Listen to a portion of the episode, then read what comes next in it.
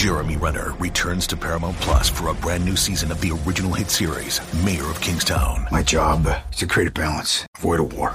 From executive producer Taylor Sheridan, co-creator of Yellowstone. There's some new players in town, and they brought the plague. And Antoine Fuqua, director of Training Day. I know it's always been a war zone, Mike, but this is next level. The mayor is back in business. Are you warning me? You're going to find out.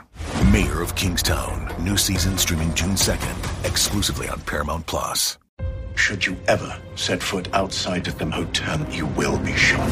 Don't miss the new Showtime limited series based on the international bestseller.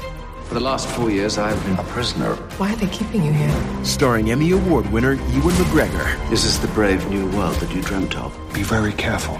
You are still a prisoner here. Everything in this new world comes at cost. This is still my country. A Gentleman in Moscow. Now streaming on Paramount Plus, only with the Paramount Plus with Showtime plan.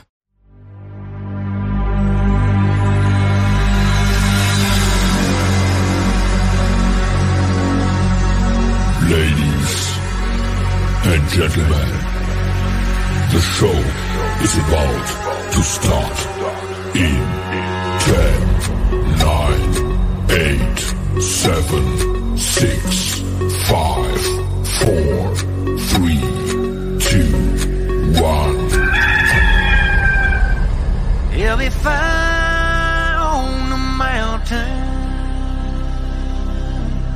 It's time for Inside the Gamecocks, the show. Built by the Barndominium Company, served by Chicken Cock Whiskey, and part of the Chief Sports Network. Touchdown Carolina! Touchdown Ace Sanders!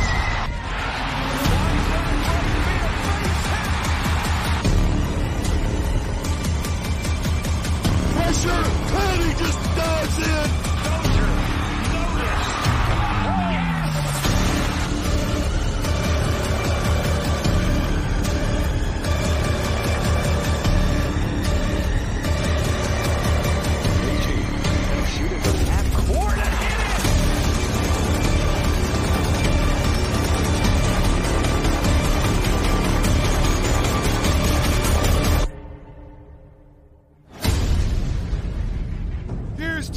Sherbert, Phil Molinax, and Jamie Bradford.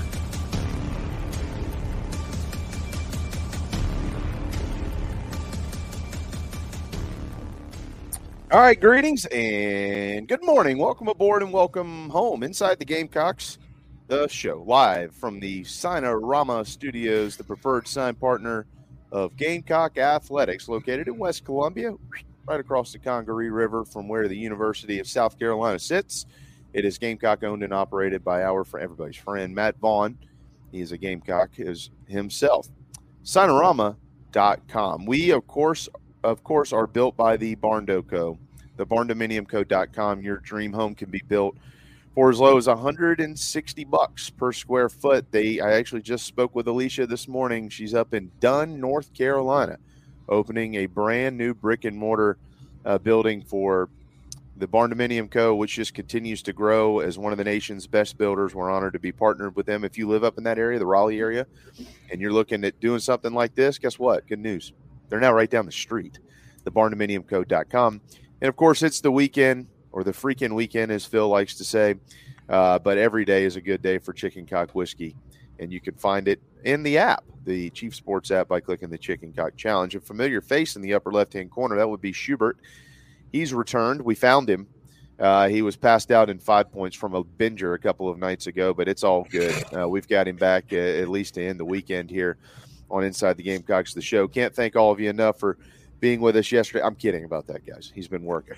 Uh, we can't thank uh, everybody enough for being with us yesterday uh, as Shane Beamer, Stephen Garcia, and Chad Holbrook. Three different conversations, but really great ones uh, were able to join us here on our program. And uh, John Strickland will be joining us a little bit later on. He got to know Coach Saban a little bit. Uh, John played against him when he played with the Gamecocks. The LSU Tigers uh, took down South Carolina uh, back in 03, the same year that they won the national championship, if you'll remember. Uh, so we'll kind of go into the way back uh, machine and talk about some of that stuff, but then also talk about what's going on with Gamecock football. There's been movement over the last uh, 24 hours or so. JC's been all over it. Uh, the coaching staff is coming together so so to speak, uh, and also maybe some more news and familiar news in the NCAA transfer portal uh, for Carolina at a position of need as well. Looks like they're going to get that one flipped too. Uh, so we'll get into all that Carolina basketball with a big game tomorrow in Columbia, Missouri, at 3:30 on the SEC network. Now, if you haven't figured it out yet, college basketball is wild. More upsets last night. I was looking at it yesterday and thinking to myself, man, something wonky could happen again uh, tonight in college hoops, and uh, it did. So we will we'll get into all that here just a little while, and then and kind of lead you into the weekend. But uh, glad to have everybody. The Nana Sports chat box is open and alive and well, and we're glad to see you, Mad Dog Schubert. Good morning. What's up? Um, uh, Studio South today. uh, got uh, planes, trains, and automobiles type of situation. I was delayed at O'Hare for seven hours. Uh, got into town, met Whittle out for a little dinner, and I couldn't get to sleep. So I just loaded up on sleeping medicine and slept through yesterday's episode. I'll just I'll just be a man and admit that. I apologize, but you know how they say the show must go on, and you guys obviously had an outstanding show without me. I was like, they're not going to want me to come back. You know, I was like, you can't, it can't get much better than Beamer and Stephen Garcia.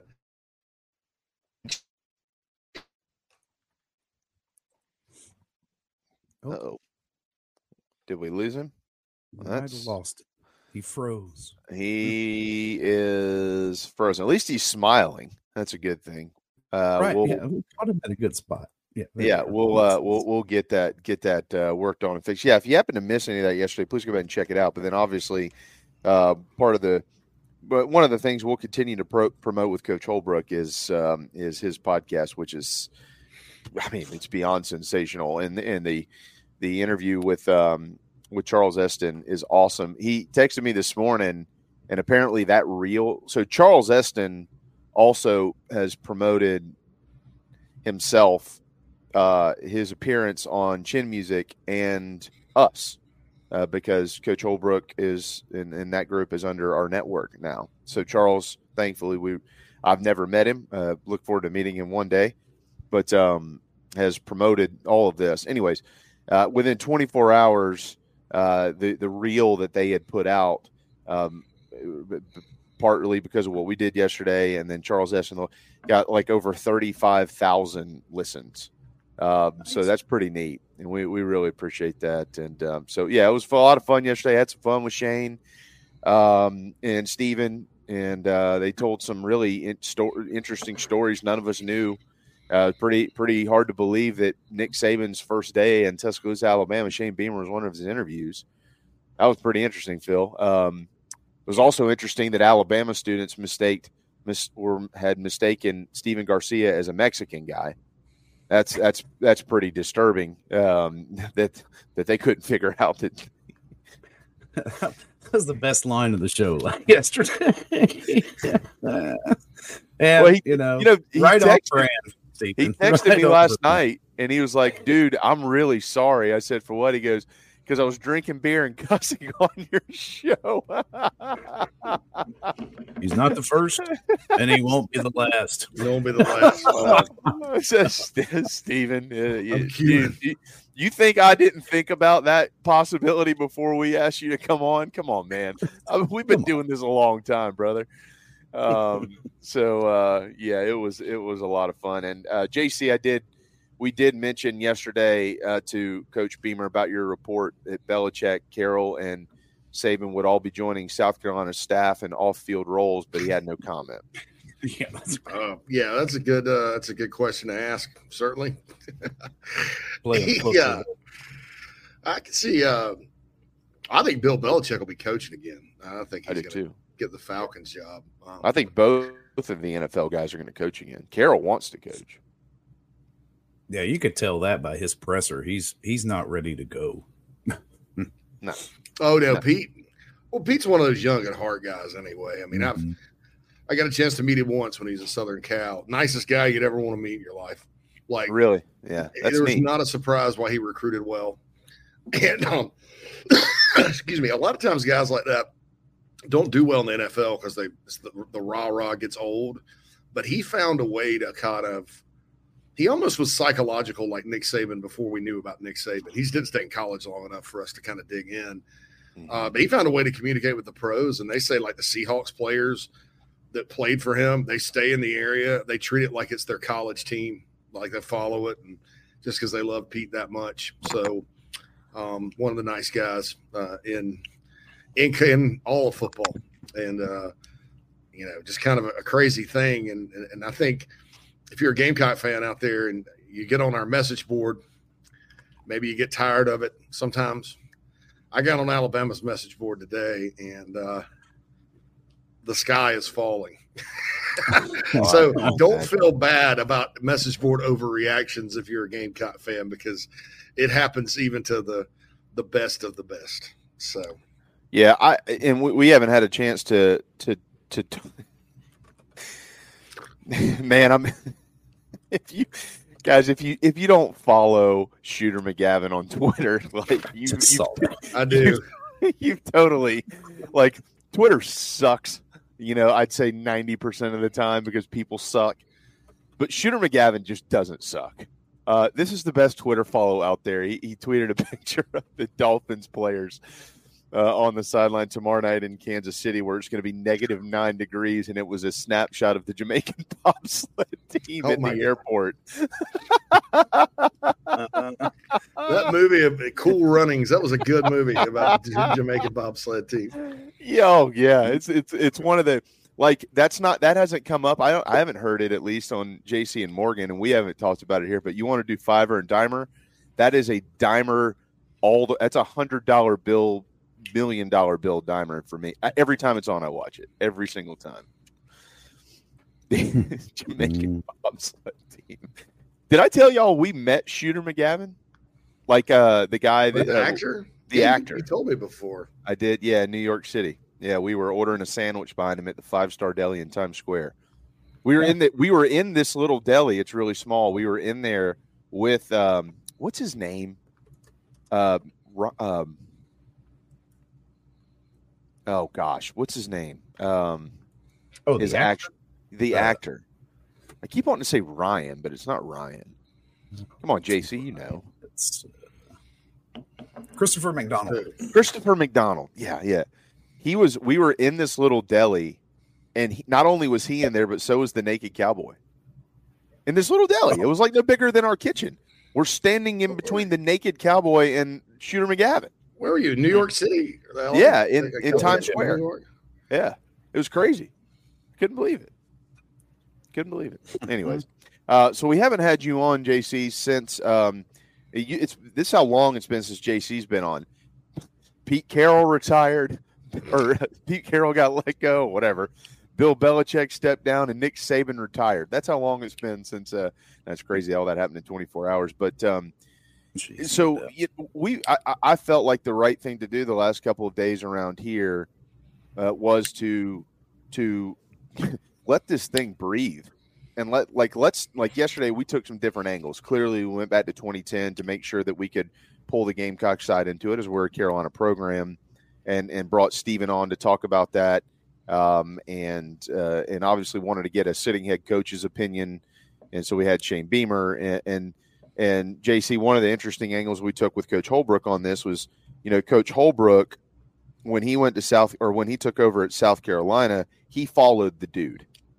And it's hard to follow the dude. And it doesn't matter like what message board banter is out there, what Twitter hero is out there. Like, although Coach Holbrook missed the postseason uh, twice in five years at South Carolina, he also went to the Super Regionals twice. And he was in the postseason three out of five years. Like, it's hard to follow the dude. And he was just a game or two shy of going to Omaha twice. You know, so like it's it's it, and had he gotten to Omaha, that would have been deemed that period would have been deemed a, a total success. Well, we look we look up and South still hasn't been to Omaha since Coach Tanner stepped down. So it is very very difficult as we've seen in any level of sport over any level of time or any amount of time that following the guy is like next to impossible it seems. So we wanted to be able to discuss that yesterday from different angles and give Nick Saban his due. Like, it it drives me, and I know why people do it. It, there's ratings, and this is the, it's the hot button topics. JC, we've been doing this forever. You know, like everybody just wants to talk about who's next, and they fight and bitch and moan about that. And like that, that, that didn't feel right to me. Uh, and and so we, we felt like we need to talk about how great this guy has been what he's done uh, for college athletics and and what he's done really for people in general. And he might be able to do a lot more. We'll talk. I want to get your take on that a little bit later. But like now that the dust has kind of settled, uh, we I feel like the time is right because Alabama has to make a move quickly. Let me ask you this: Mad Dog said this yesterday, and and I think um, I think uh, the Golden Tones echoed his Mad Dog's thoughts here that they felt like there was a plan in place. Now, Saban, I listened to the whole 25 minute interview he did with Rece Davis, and there's a reason why this guy has done what he's done. He's brilliant. But Saban literally said that at 3:55 p.m. he had to walk into a team meeting, and when he walked in there, he had one of two things to tell him: one, get up on the horse and let's go. It's time. It's time for ball. Or two, I'm out. And in the last five minutes, he spoke to his wife, and she said, "I'll support whatever decision you make." And he decided to tell them, "I'm retiring." Five minutes before he walked in, he didn't know what he was going to say. So, in hearing that, do you believe that there was some sort of plan in place at Alabama that maybe he had had these discussions with the administration, but obviously just doesn't want to come out and publicly say that because it probably wouldn't help them a whole lot um, moving forward. I would think so. I'm just thinking about what happened at South Carolina. Um, there were Lou Holtz retired, I think, technically before I think it's right after Carolina got beat by Tennessee that that year. Uh, with Florida left, I think they had an open week and Florida and Clemson remaining, and uh, it came out after the fact that uh, you know Holtz had, had, informed McGee then, and that that gave McGee a chance to get with Spurrier and get that deal done. Essentially, by the time Lou announced his retirement, now Spurrier almost retired, thought about it. So there's two different times. This is this almost had Spurrier thought about for about a day after 2013 hanging it up mm-hmm. and going out with Connor. But I think he really enjoyed coaching Dylan Thompson and that whole offseason, the Gamecocks were hyped through the moon, right? uh, top 10 team in the preseason and all that. So I think he felt like he'd have a pretty good team coming back. I think he just listened to Lorenzo Ward, and obviously Whammy was terribly wrong about that defense. Um, and then there was the the the period after the or before the Independence Bowl where he made the two or three more years comment, and then he thought it looked over after the Clemson game that year. For about 24 hours, uh, they were about to go into coaching search search search search mode, mm-hmm. and then I think I think his family, yeah, his family all lived here. They're like, yeah, what are you going to do if you don't coach?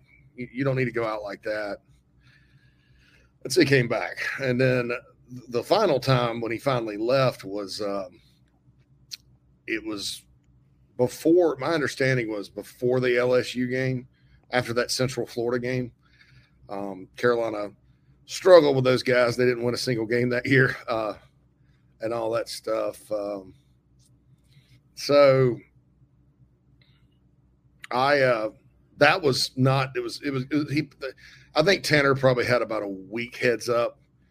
Uh, and then after that LSU game, uh, he was just like, well, it's time. It's time to to get on out of Dodge and uh, let somebody else take over. So just in the experiences here, you know, those things weren't exactly random, right? Mm-hmm. But they weren't exactly, uh, you know, something that you could prepare for for a long time.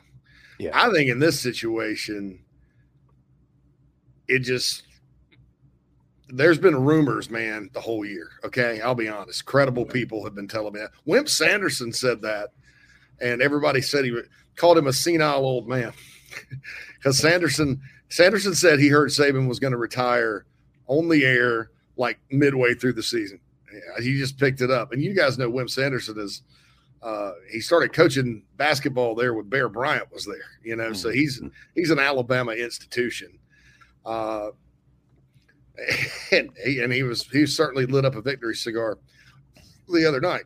But um, so this is this has been out there all year. So I can't imagine Greg Byrne. Just, it just completely floored him. Uh, I just think, as is the case with a lot of these guys, it's really hard to walk away from this.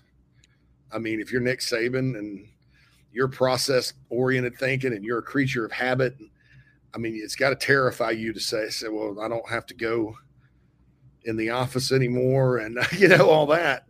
Um, of course, he's going to keep an office there, but uh, I, I, think the, I think the actual decision was something that sort of I, I believe what he said. It was it it, it could have gone either way.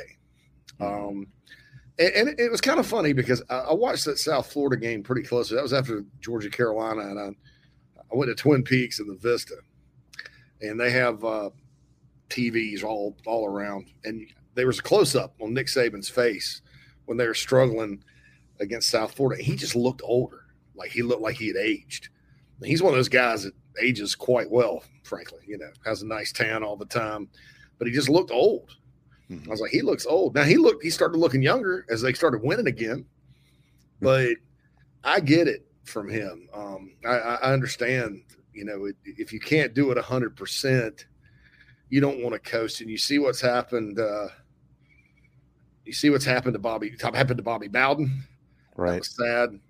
Uh, a lot of legendary guys. Bear Bryant, even you know, his last team at Alabama lost the Liberty Bowl to Illinois. It was I think they were seven and five. So, you know, I think there's something to be said going out, maybe not at the top. It would have been nice.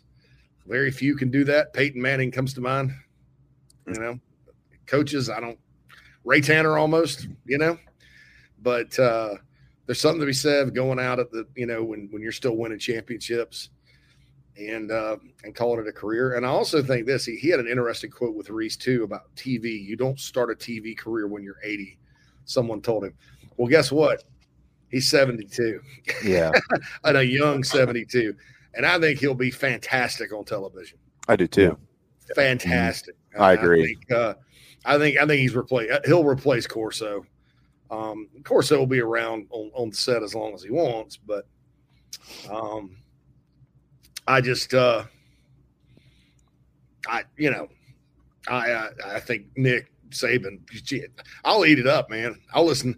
I'll start watching sports uh, game day again to hear him yeah. talk.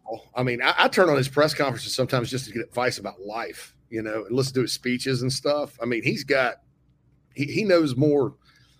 He, he is a great teacher of a lot of things. Let's just say that. Yeah, if if if you like if if Nick Saban were to do that, um, and I'm with you, I think he will go into TV, and I think he should go into TV, and naturally it would be on ESPN. He fits. Uh, he, he's very close with that group of guys.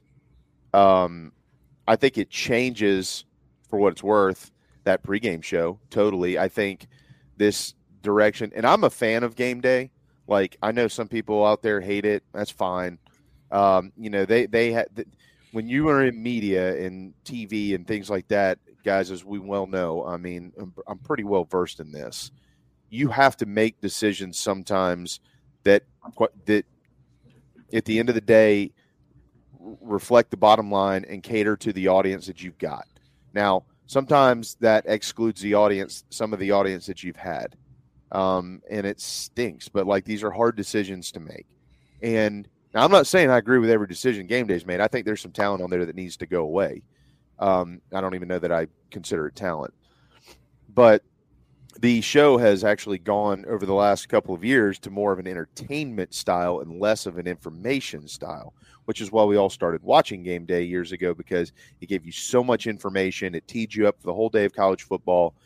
If you bring Nick Saban into that, while there is an entertainment side of him, he, he is actually pretty entertaining. He's sneaky and funny you have to go to the information because he's full of it. And people listen, as you just mentioned, JC. If he has a speech, Shane said on the show yesterday, he's uh, Nick's written some books and he's been part of a bunch of books and this, that, and the other. And Shane said, I've read every book that Nick Saban's had anything to do with because you learn so much. And I and and so like if he's speaking on life, if he's speaking on school, if he's speaking on football, whatever it is, and people see that he's speaking, they stop and listen. And uh, and so if he does do uh, the entertainment industry, get into television, yeah, I think there's going to have to be some adjustments made. I think he will do that. I'm with you, uh, and I think it'll make everybody better. And I also think this, JC, not to um, I'll I'll I'll say this. I know we got to step aside, but but I want to I want I want to hold your response on this because I know it'll be a lengthy response. Mm-hmm. I think that Nick Saban can can can get college football right by not coaching. And I don't know that that's his I don't know that that's like his goal or his plan. Um I think as the dust settles, he will find that he can be an incredible asset to the future of this sport and college athletics in general. And you know what I'm talking about here transfer portals, NIL, getting all these things in line where there's some sort of structure. There's a lot of that stuff that he could not do as a head coach and couldn't come out and speak on in my opinion this is my opinion and again this is i'm going to say all this and let you think about it through the break and then respond when we get back so you can have the whole floor because they will hold that against you when you're recruiting. Like if you say one thing that that in any way, shape, or form is deemed negative towards you know players' rights and NIL and all these things, you will get hammered inside these living rooms. And and I think that now that he's not going to be inside those living rooms, Nick Saban can be a little bit more vocal and a little bit more instrumental in getting things in line with where they need to be for the future of college athletics. So I, am going to end that there. I'm going to say I'm going to I want to say that, but when we come back, JC, um, get your response to it. I'll shut up and listen, and uh, and Mad Dog can um, well, Mad Dog can do whatever Mad Dog does because he's you know he's uncontrollable. So let's um let's hang tight. Uh, inside the Gamecocks, the show always powered by our friends at Electric Bikes of Charleston. We got to get Beamer on one of those electric bikes and uh, so we'll work on that during the break too. Hang tight. We'll be right back. Gamecock Traditions, South Carolina's elite retailer for anything Gamecock related. The best selection for basketball, baseball, football, tailgating, kids stuff, and everything else. If it's got the Gamecock logo, it's got to be at Gamecock Traditions. Most importantly, they ship it to your doorstep. Order online at GamecockTraditions.com, where there's always a sale. Gamecock Traditions, GamecockTraditions.com, a tradition unlike the others.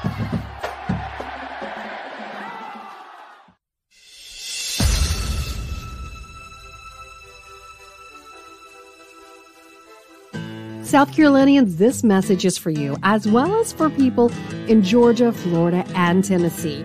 If you think you may need work done to your roof or a new roof altogether, there's one simple name to remember Elite Roofing and Restoration. South Carolina native Jeremy Johnson has been helping people in the South make sure they have the very best people checking on and building new roofs for over 25 years. Fully licensed, bonded, and insured, they provide the best service possible. Call or email today 678 781 1998. That's 678 781 1998, or you can go to Elite Roofing ga.com. Schedule a no hassle free inspection today. Wind damage, hail damage, or just wear and tear. Don't settle for second best. Let Jeremy Johnson and Elite Roofing and Restoration take care of it all for you today.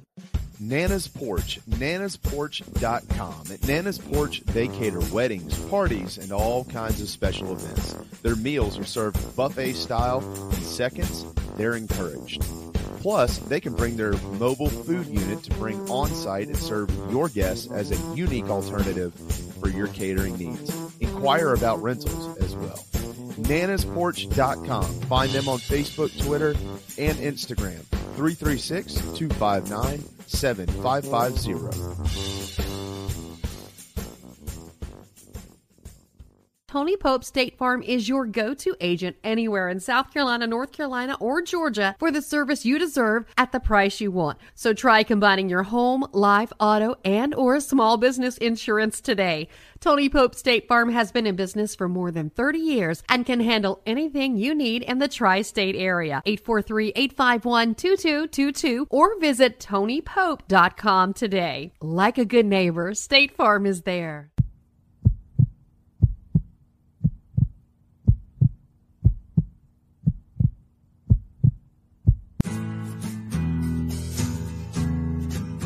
This is Inside the Gamecocks, the show. Here are your hosts, J.C. Shurburtt, Phil Mullinax, and Jamie Bradford.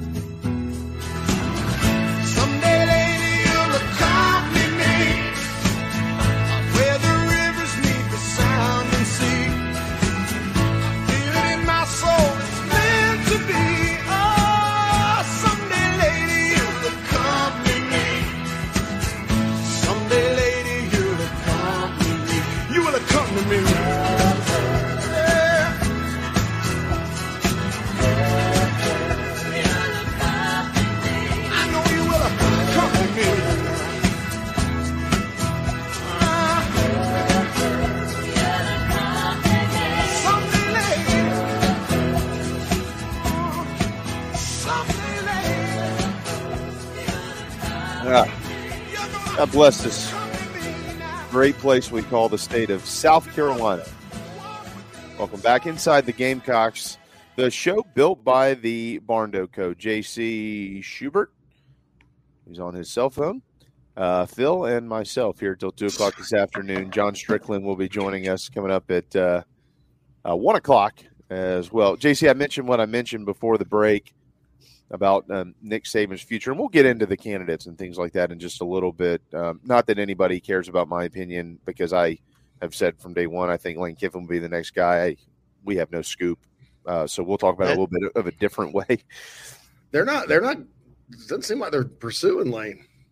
Yeah, well, that's exactly what intrigues me about it. Um, Keep in mind, Alabama is very.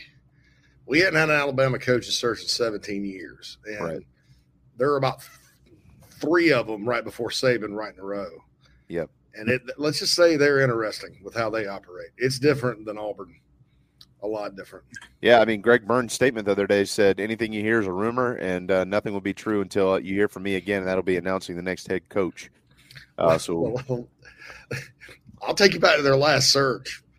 My buddy uh, Tim, that owns BamaOnline.com, made a coaching searches in, in our, our website business. That's when you make the most money with subscriptions. Sure. Because people want to talk about it. They won't skip. They want they glued to their computer 24 hours a day. Uh, pe- people wonder when we make money. That, that's that's when you really grow your website. So so so let's go back to that Alabama search. Right. The first names were Nick Saban and Steve Spurrier. Yep. Um. and so their fans were they just got they just dumped Mike Shula, you know, their native son um, it's a Spurrier talked to Mal Moore about it, and, and so there are reports on that, and that's obviously a big seller. And then Saban kind of turned it down, and then Saban had that "I'm not going to be the Alabama coach" thing. So then they're all set to hire Rich Rodriguez from West Virginia, and and and that was done. And then he turns it down. So this thing lasted through Christmas, right? Mm-hmm. It was a long search, and Mal Moore went seventh grade girl stalker uh, went to Miami and just would not take no for an answer. And, and it, apparently, when you read up on it, he knew Saban wanted to come back to college. He knew that that was kind of in his heart. And Miss Terry uh, helped get the deal done mm-hmm. with, with Mal Moore. And, uh, and, and, and then they came and he Saban lands and dag, there's people lined the streets uh, uh in, of the campus. And this woman runs up and kisses him on the cheek Roll Tide, and and during that same time period, man, the TV st- TV stations in Alabama during that time, I don't know what they're like now. They love to just break, pretend like they were breaking news that was like a rumor. Like there were reports Spurrier was taking the job. A couple years later, there was a report that Spurrier was taking the Auburn job. Mm-hmm. Uh, they reported twice that Saban was taking it. Uh, it was it, it, it gets wild. So I would I would tell everybody, you know, it is Alabama. They've been class of college football for years, but they've been very fortunate to have Nick Saban there for that long. Uh, it, it's a place that's, like I said, it's very interesting how they operate. Very, and, and this guy, now this guy, you know, he went out and hired Nate Oats for basketball. Nobody even knew who he was. That's why I think Kalen DeBoer could be the next coach at Bama. Could be, and it'd be a great hire. I mean, I, he's won everywhere. You know, I mean, guy, guy's just phenomenal. If it is, I, I still think that Lane has the mental capacity to handle the gig, uh, and with all the additional resources, goodness gracious, what Lane Kiffin could do, especially in this thing that they call the transfer portal, uh, which they're going to have to hit hard if they lose a bunch of players during this transition. But JC, the transfer portal is part of college football now that really just is not regulated, and the NCAA continues to just get more and more out of the way. I, I think that as I as we pointed out before the break, that Nick Saban could do more for college football by not being the head coach somewhere. Yeah, I wrote that down like a czar. I mean, mm-hmm. maybe not, maybe just a, somebody that can, even if he. Uh, even even if he's just a uh, I don't know on, on on game day, right? He has that kind of megaphone. He, he can, he's a smart enough guy to, that communicates his points well through the media, to where people are going to pick up on that, and people are going to you know they're going to listen. You know, he, he's he's Nick Saban, mm-hmm. uh, and and what I what I've always admired about the guy, he'll be brutally honest about what's good for the game as a whole and and not and not wasn't always necessarily you know, and he'd always turn around and say we're going to do it alabama what gives us the best advantage possible within the rules mm-hmm. he was honest about that well he said well, we're, we're going to adapt because those are the rules but are these rules good for the game you know opting out of bowl games that was a pet peeve of his you know um, yeah. and notice a lot of his players didn't opt out you know and, and this unlimited portal thing and nil and all that uh, i think in many ways you know, he, he a lot of that's like out of his control, and, and he's a guy that they, they, they that that's a no go for for guys that are wired like Nick Saban. But do I think he could help fix the problems in college football? Absolutely, because I, I mean, he has you know just, not just people like me, but fans from all school. He has everybody's trust too. Right. You know, people trust that guy. You know when, when he talks and what he says, and you know about doing what's best for the game.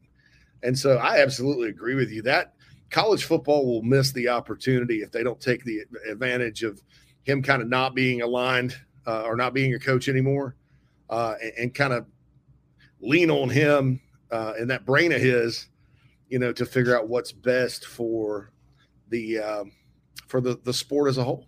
You know, because there are obviously some problems with the sport these days, and it's it's changing rapidly uh, and and any kind of institution and college football is an institution uh, technically that changes this rapidly runs the risk of collapse.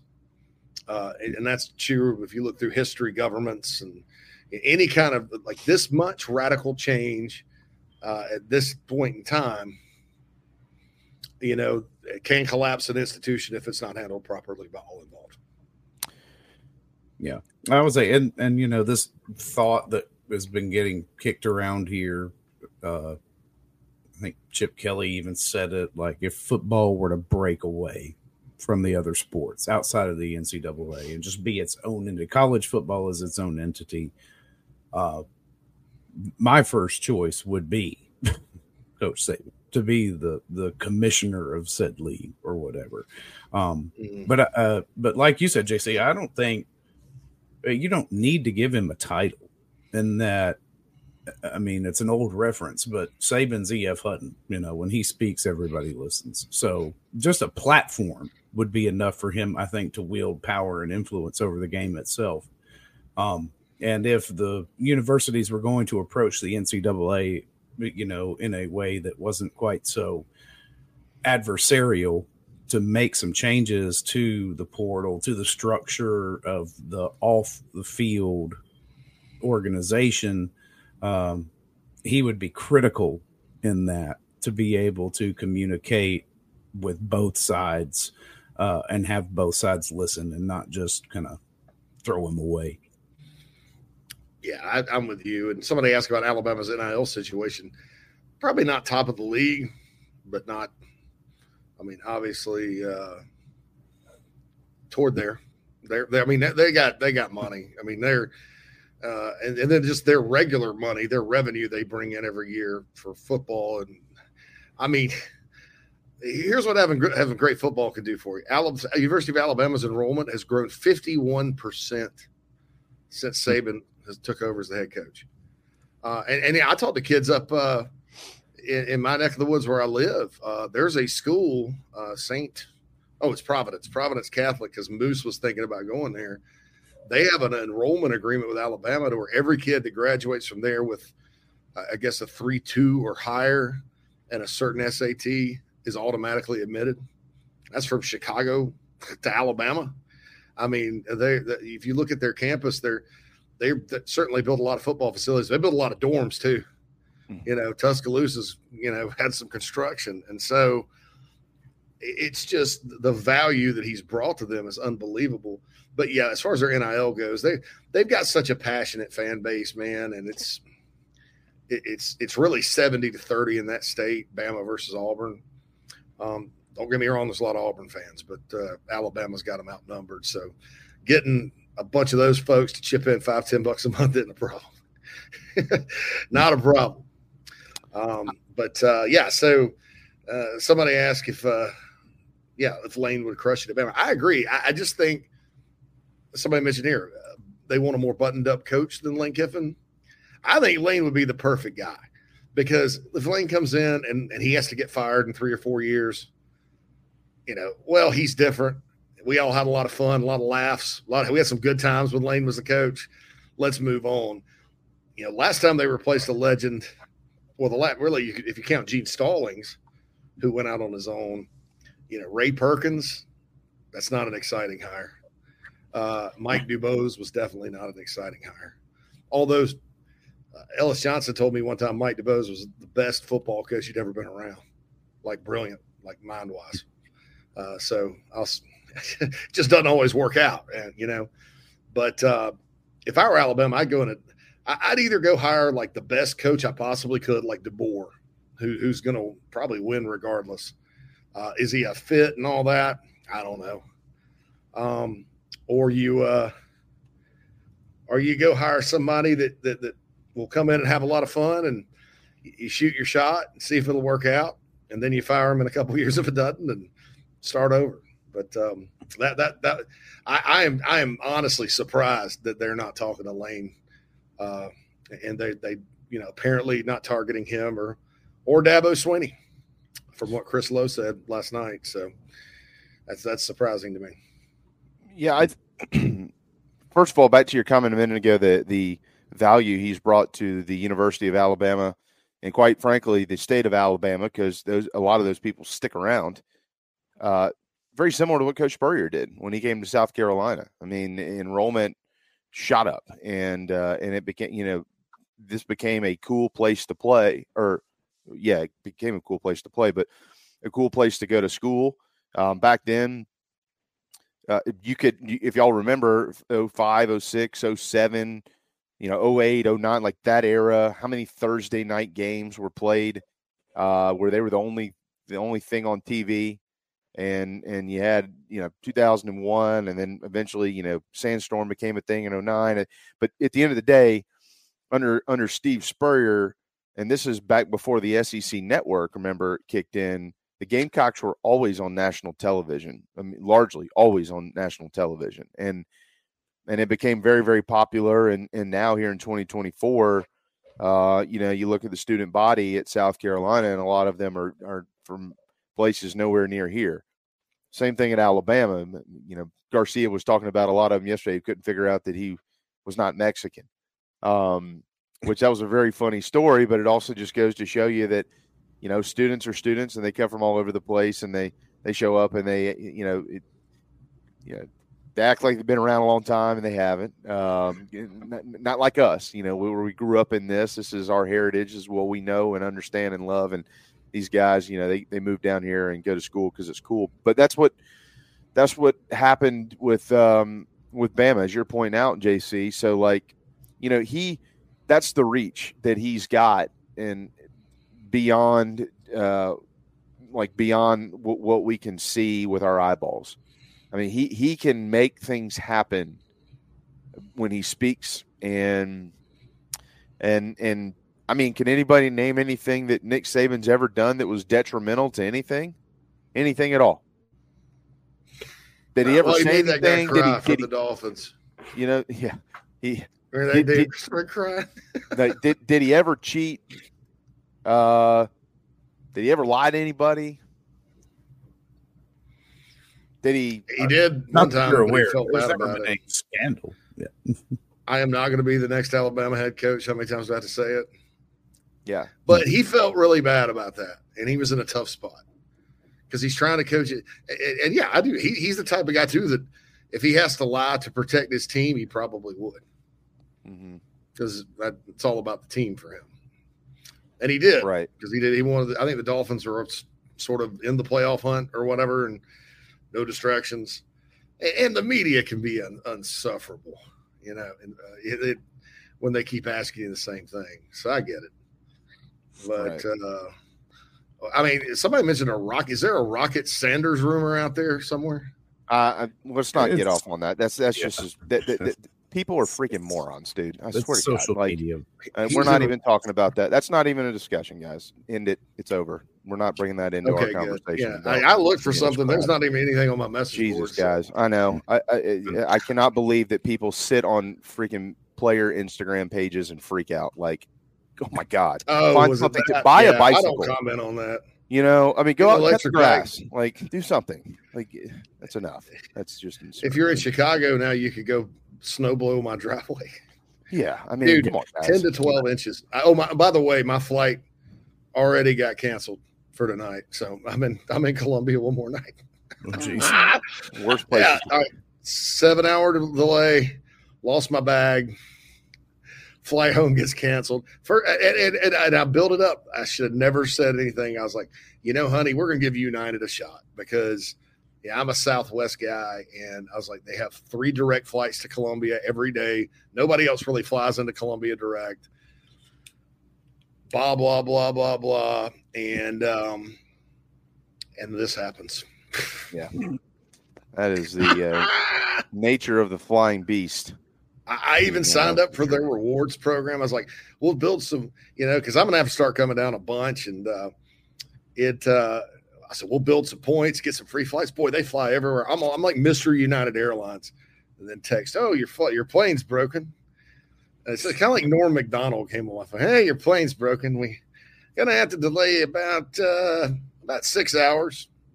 So we have to go get a new plane. Then this morning it's like, hey, there's a lot of snow in Chicago, so uh, your flight's canceled. You got to leave at six twenty one a.m. tomorrow. Ah, Yeah. Happy, thanks for flying United. Yeah, right. Well, with all the weather that's going on out there, I, I did see that tomorrow night. I, I mentioned it earlier, uh, the tweet from Shooter McGavin, but I, what I didn't mention was that the in Kansas City during that ball game tomorrow night, where the Dolphins have to go play from you know Miami, that the wind chill will be minus thirty. Mm. Oh, in KC. So uh, yeah, best of luck to the uh, boys from South Florida who will make the trip as the NFL playoffs are set to go this weekend. All right, we got to uh, step aside.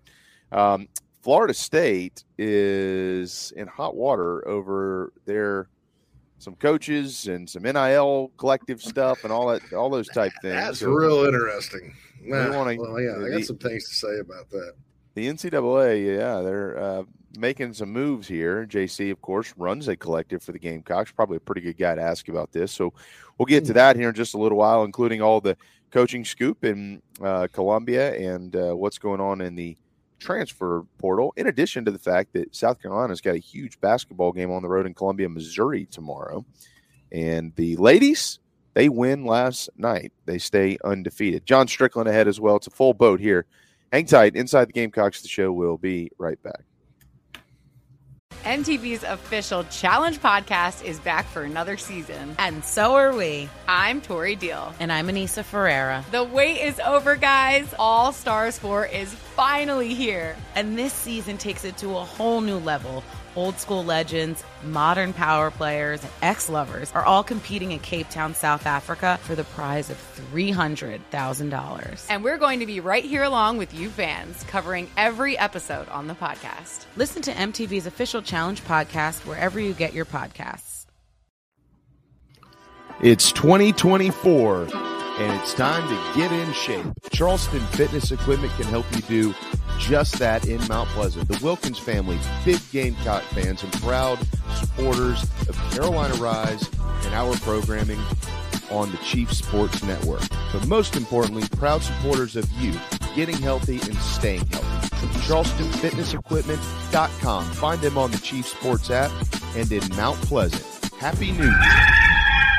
Hey, Gamecock fans, Mike Borkin here. During my time in Columbia, one of my favorite places to eat was Salsaritas. When I go back now for work or any other reason, it's still Salsaritas. Yeah, I'm like you. I love tacos. I love Tex-Mex. Where are you going to go to get them? Well, you've got two convenient Salsaritas locations, one in Lexington in the Target Center and one in West Columbia as well. Now, if you like tailgating, and who doesn't? Whether it's for a football game or anything else, they've got the catering hotline. Get yourself some Fiesta packs to take tailgating. Get yourself the Three Amigos bundles for tailgating. They make catering easy with a fresh, hot setup. And again, you just call the phone number 803-543-6297 to set it up. You can also look them up online or you can even download the app. Salsaritas is just a cut above the rest. That's why they're serving Williams-Brice Stadium and the South Stands, also serving in the Colonial Life Arena. Again, that catering hotline number, make it easy for you and the folks out there. You don't need to settle for sandwiches every time. 803 543 6297. 803 543 6297. Rescues and Resin, proud supporters of Carolina Rise. They are also proud partners of the show. They make products you can't get anywhere else. Custom designed wood and resin products that make your tailgate, make your home, or make anything stand out. Order a custom cutting board, coasters, wall art, tables, and more. Contact Dustin and Tabitha at rescuesandresin.com today. Rescuesandresin.com and put your imagination to work. Rescues and Resin, proud partners of Inside the Gamecocks, the show.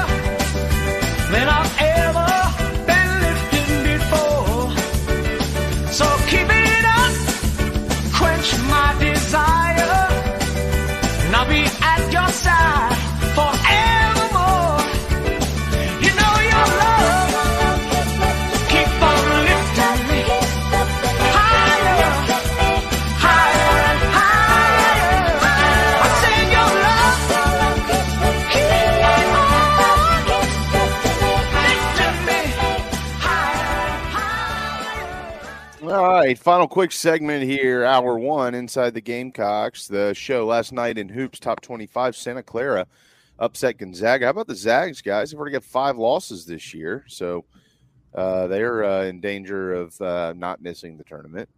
They won't. They're the Zags. They'll be in there. Uh, Illinois squeaks out. Michigan. Speaking of losses, Michigan State just nine and seven, one and four in the Big Ten. How about Tom Izzo? You know, they, they, they boy, they just continue every year to really struggle out of the gates. How much longer is he going to do it?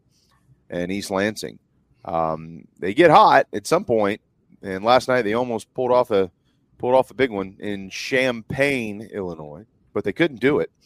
And uh, again, fall to just one and four. And then, did anybody see the ending of the Tulane Florida Atlantic game? Did y'all see that? No, I missed that one. All right, so Florida Atlantic is down by a point, and they throw up a three pointer on the road at Tulane with, uh, you know, a second on the clock or whatever it was, a little bit over that. They call a foul. He fouled the sh- the three point shot. Ball was not going in, and he, and he and he clipped his hand, and so the the kid from uh, Florida Atlantic goes to the line If he hits two free throws, the game's over. I think the clock stopped with like 0.1 second. And uh, here's the thing it was at the other end of the floor. So the Tulane student section got up and walked to the other side of the building and stood behind the basket and started waving their hands. And this cat calmly walked up to the to the uh, free throw line, sank a couple of free throws, got out of there. Uh, 85-84 winners over uh, the Green Wave. So Florida Atlantic uh, moves to 12 and 4, but that's what happened last night in the in the top 25 tonight there's nothing going on in the top 25, but boy, is there tomorrow. And it could be another crazy day in the SEC. Tennessee is still on the road. Remember, they were upset in Starkville. That upset allowed the Gamecocks to gain a quad one victory because it moved Mississippi State uh, into the uh, the top 30 in the net rankings. Carolina picked up two, though, because Virginia Tech beat Clemson back to the scoreboard though. The Vols back on the road tomorrow, so will they be staring at their second straight road loss? They're in Athens, Georgia. Who all of a sudden the Dogs are 12 and 3, 2 and 0 in Mike White's second year over in uh, at Georgia. So we'll see, but boy, they're off to off to a good start. Uh, elsewhere, you got Kentucky on the road at Texas A&M. Mike has said the last couple of days that these 0 and 2 SEC teams you know they're going to start getting things turned around. Somebody who's 0 2 in the league is going to be in the tournament, if not multiple teams. And this one's got a great case for it. They've got a darn good team and a great opportunity to upset a uh, top five Wildcat program. Two o'clock tomorrow on uh, ESPN. LSU is at Auburn as well. Mike Morgan will call that game at six o'clock on the SEC network. But then you got the rest of the country, boys and girls. Hey, Washington State welcomes uh, eighth ranked Arizona tomorrow night. Yo, have we been paying attention? Everybody in the top 10 is losing. Everybody. All of them in the last three days. They're all going down. Is Arizona going to be the next victim? Houston just got upset. They're on the road at 12 and 3 TCU tomorrow night at 6 o'clock on TCU. They better be careful. 18th ranked BYU is at Central Florida. Why does that matter? Well, third ranked Kansas just went to Orlando and lost. Why not BYU next? UCF is trying to pull off a hell of a run here in their first year in the Big 12. Uh, you've got 19th ranked San Diego State out there at New Mexico. New Mexico all of a sudden is 13 and 3 this year. Watch out, San Diego State. And then the real big one, it's a top 10 matchup in Lawrence. Uh, the ninth ranked Oklahoma Sooners are on the road at third ranked Kansas, trying to rebound from that loss uh, in Orlando against UCF. Uh, that's what's going on tomorrow in college basketball. Oh, by the way, Boston College is at Clemson, who at one point in time seemed like they were going to have the best season in the history of the program. They are now just 11 and 4, 1 and 3 in the ACC. Uh, so Boston College is looking to make that 1 and 4. And that, my friends, is how you roll through the top 25 on a Sunday or Saturday. Beautiful. In college basketball. Expertly done. All right. Somebody asked about Tyler Herro's little brother playing for the basketball team. He's a walk on. Yeah. That's why I played it. uh, man, Davis Beville quarterback from Greenville. Walk yep. on. Not worried about it. We'll get to he all played, that. You that watched Oklahoma beat to get smoked by Texas, forty nine nothing. he was the quarterback in that game. I was sitting in Lexington, Kentucky. I couldn't believe it. I was like, that because he played at Greenville High. I watched him play. Uh, that's called an insurance policy. So, uh, just wanted to throw those two things out because people keep over and over again asking me about it. So, well, here's the good news, folks. We have yeah. two hours left in this show. It's on the docket. I know, but Cocky Joe has to go someplace, so I felt bad. Oh, well, I'm so sorry, Cocky Joe. Some things to do, and I don't, you know, he's a good. He listens every day, day, and he's here standing at attention every day. And I was like, oh man.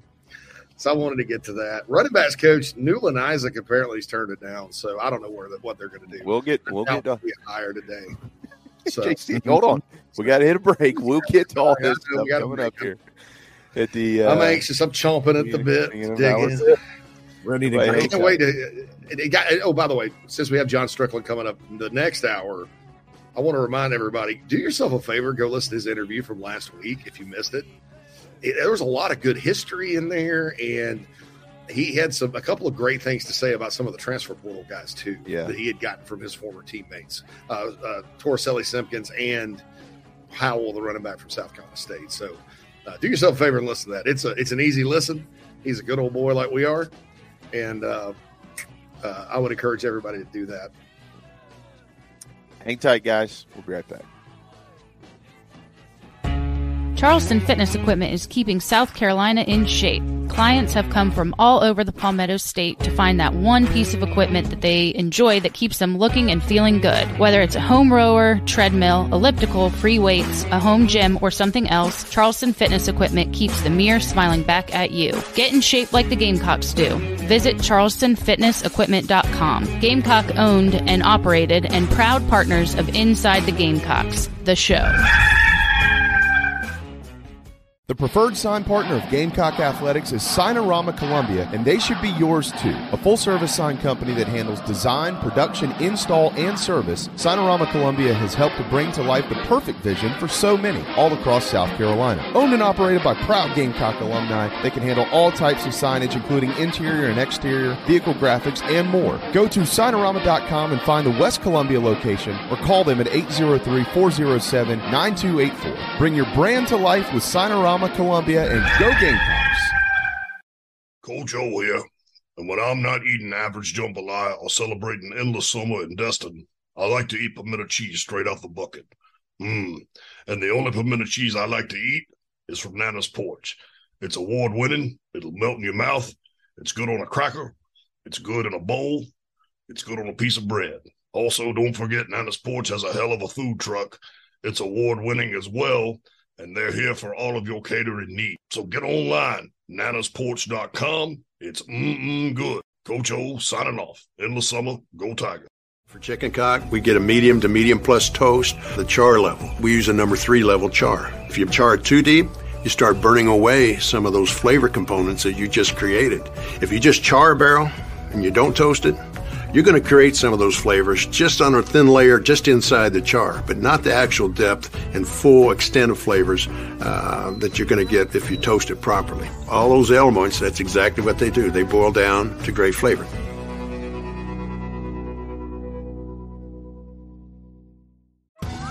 Survivor 46 is here, and so is On Fire, the only official Survivor podcast. And we have a twist this season. The winner of Survivor 45, Dee Valladares, will be joining us every week. We're going behind the scenes of the biggest moments, the how and the why things happen, and the strategy and analysis you can only get from someone like me, a Survivor winner. Listen to On Fire, the official Survivor podcast, wherever you get your podcast. If you're in the real estate market in the low country or even in the Midlands, please contact me, JB, with Coast to Coast Realty SC. Go Gamecocks. This break is presented by Billy G's Carolina Barbecue, the state newspaper's 2023 winner for Best Catering, Best Barbecue, and Best Food Truck. Visit BillyG'sCarolinaBarbecue.com for all of your catering needs. Ladies and gentlemen, here it is.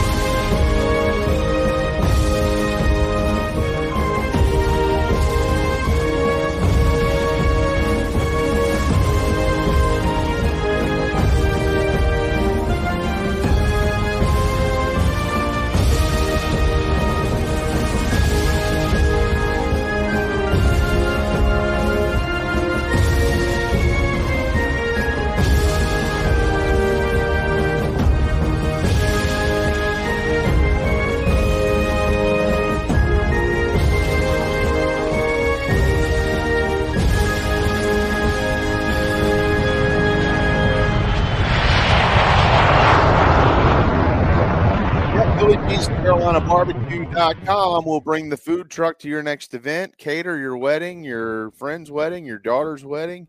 Next thing you know, your daughter's knocked out. I've seen it a million uh, welcome back inside the game box. The show. There, Tommy Boy That's will Ben make Franklin all that. for me. Yeah, well, there's no question. No question. Richard, you must play for the Yankees. Uh, it is uh, shade past noon. John Strickland is ahead. Carolina Barbecue Sauce.com to order and have it dropped off at your doorstep. If it's if it's barbecue, it's Billy G. Hey, Mr. Bill, if you're watching in today, or for those that maybe don't realize this, he played hoops at the University of South Carolina back in the 70s. Well connected with the greatest era in the history of the sport in Columbia. CarolinaBarbecueSauce.com, Billy G's CarolinaBarbecue.com. Any catering of any catering, cater, cater, cater, cater, anything you need. Try their mac and cheese, I might add. And by the way, their hors d'oeuvres are phenomenal. All of them. Get the hors d'oeuvres wherever you do. Make sure they bring hors d'oeuvres. Everything they do is just fantastic. Wonderful people to work with. Can't thank them enough. Shurburtt, Mad Dog, myself, Strickland ahead. All right, uh, Gamecocks have uh, got some things going on uh, from the from a coaching standpoint, and JC, uh, fill us in, uh, I guess, the, with the latest and what you're hearing on Newland Isaac, who has been one of two, one of the two most popular names to be to be the next running backs coach at South Carolina. He's currently at Liberty, and he's from Hopkins. What are you hearing? I think he's gonna, he's going to stay at Liberty. Um, you got to know this. Uh, Liberty's got pretty deep pockets. They can pay, uh, maybe not like an SEC school assistant coach wise, but they can pay uh, like an ACC. I mean, they're they, they're paying Chadwell pretty good. He's been with Jamie Chadwell the whole time. He's kind of a you know he's Delta State, North Greenville, Charleston Southern, Coastal. Uh, I think he coached away from Chadwell once.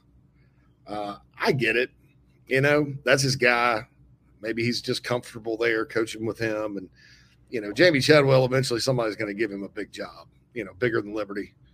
Um, Alabama. So uh, I get, I get it. Yeah, maybe Alabama. Hey, I, I hey, maybe maybe getting there because Steve Sarkisian just uh, signed an extension at Texas. Yeah. So Kalen DeBoer is on the clock. Uh, It looks like by the way- interesting note.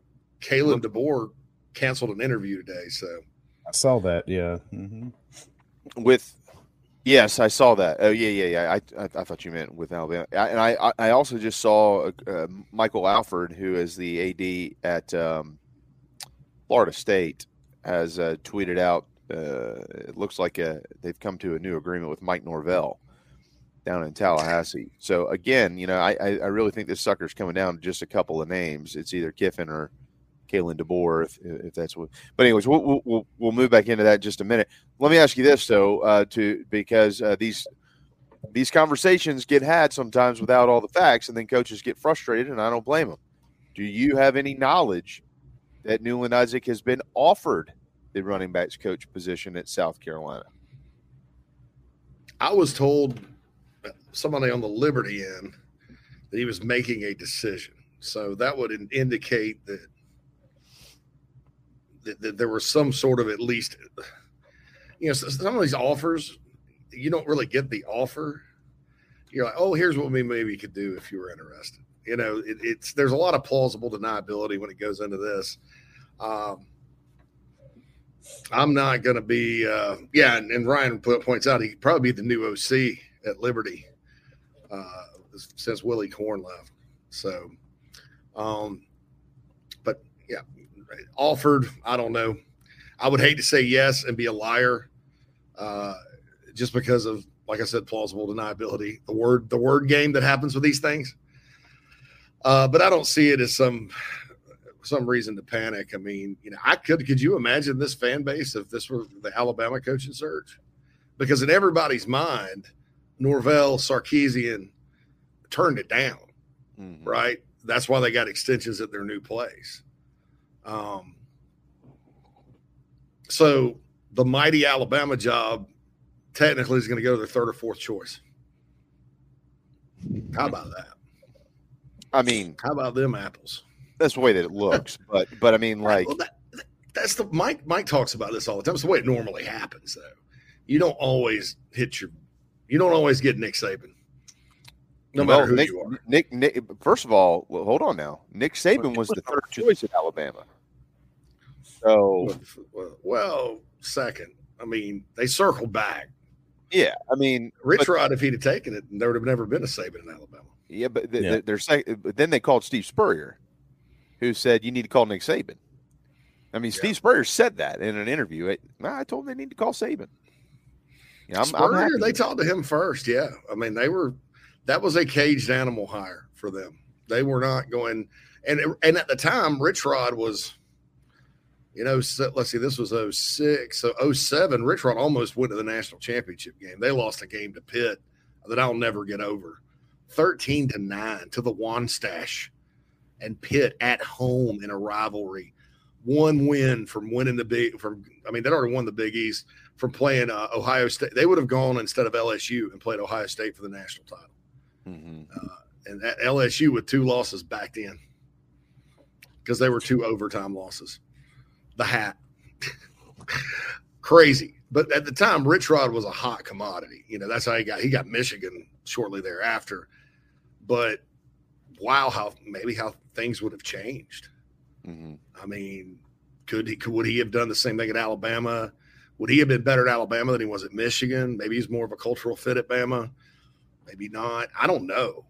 That where would Saban have ended up? Would Would Nick Saban have just Uh, been a journey journeyman NFL coach and never come back to college?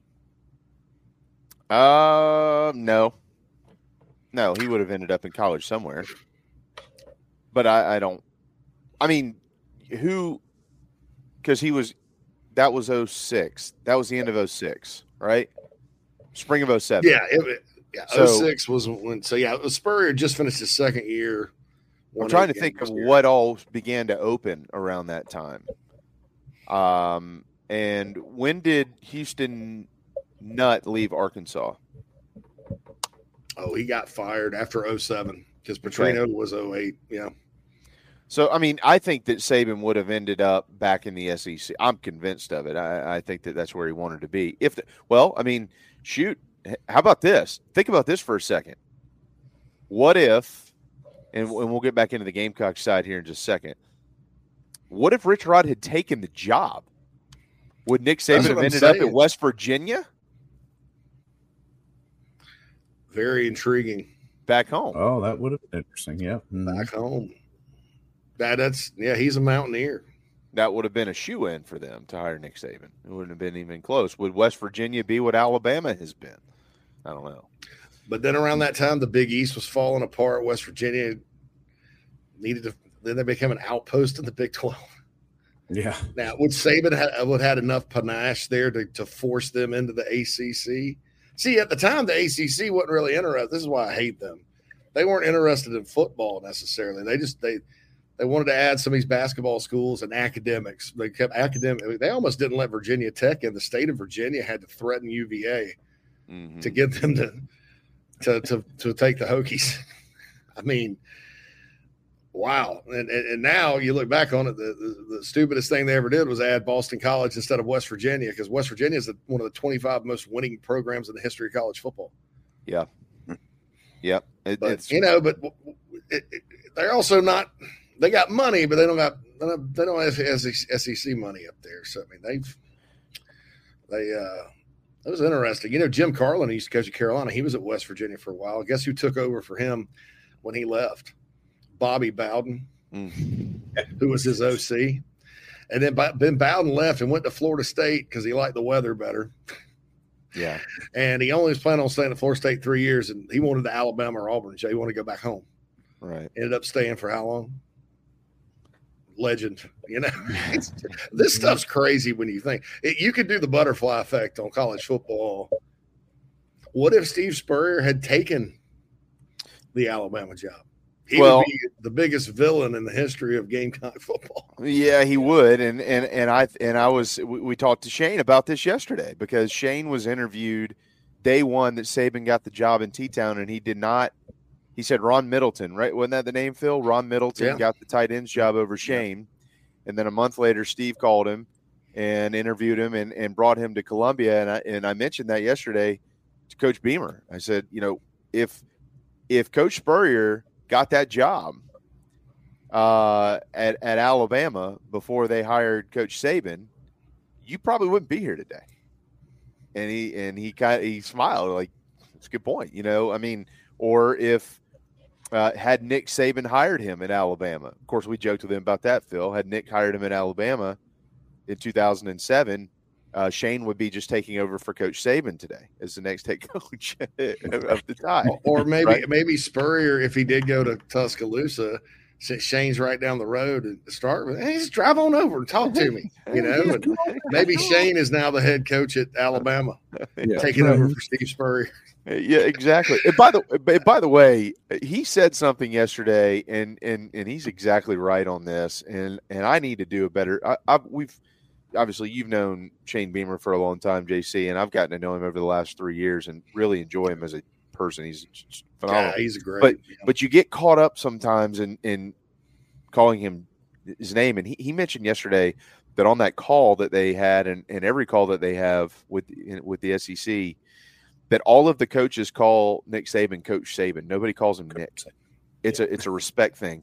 And sometimes I catch myself. I need to stop doing that. He's Coach Beamer, um, and and that's how it needs to be. These guys, you know, Coach Spurrier. I don't know. I I I, I'm, I agree don't with him. Don't tell some of your uh, true and blue journalist buddies that they don't like it when you call them coach.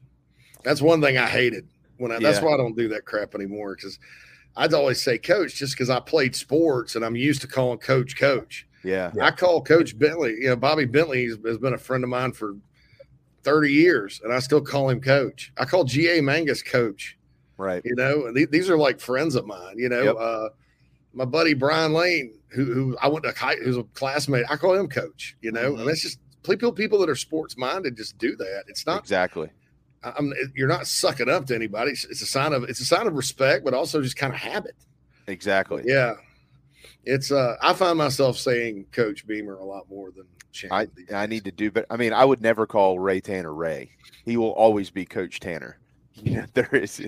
I don't even know who Ray Tanner is. It's Coach Yeah, I called him coach when he was on the air with us. I was like, yeah, coach. You know, yeah. I mean, that's Absolutely. yeah, Names that's like what you do. Shane and Ray are fun to say though. Shane. Yeah. That was the movie, a movie called remember the movie Shane? Yeah. Uh, and then Ray. You know, Ray is like a Ghostbuster.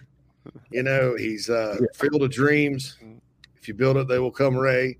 There's been great Rays throughout the history of of, of everything. So uh, they're just fun names to say. But yeah, I, I'm with you, dude. And, and, it, I, I never knew it was this big problem until somebody like was it a pre- after a press conference somebody pulled me aside and scolded me for it. I'm like, you know, number one, f you. You know, that's my first response to that. Uh, number two, I've spilt more spent more money on spilt liquor than you'll ever make in your life now. So here, all your like first name familiarity, how far did that get you? Uh, I hope you get the three percent raise from Gannett this year. I Yeah. really do. Uh, I hope they cut your. I hope they didn't cut your insurance benefits again, guy. Um, uh, you know these Johnny journalisms that that, that, that think that they're ultra important and that, that there's these rules you get, and, and then you look at at their careers and, and you kind of look and see. Well, I'm glad I made the choices I made, and I'm glad we're all we all did. And if I want to call coach coach, I'm gonna call coach coach, and you can KMA if you don't like it. Yeah. Period.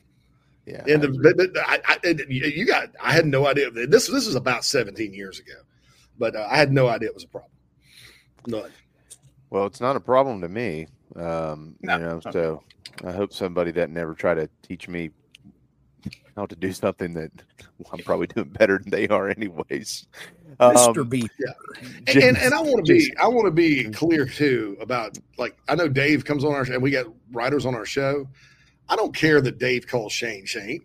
No, I- I'm talking I, about I me. don't think there's, I don't, yeah, I don't think there's any right or wrong way to do it. I, I just, uh, I just, if I want to call somebody coach, I'm gonna call them coach, and uh, period.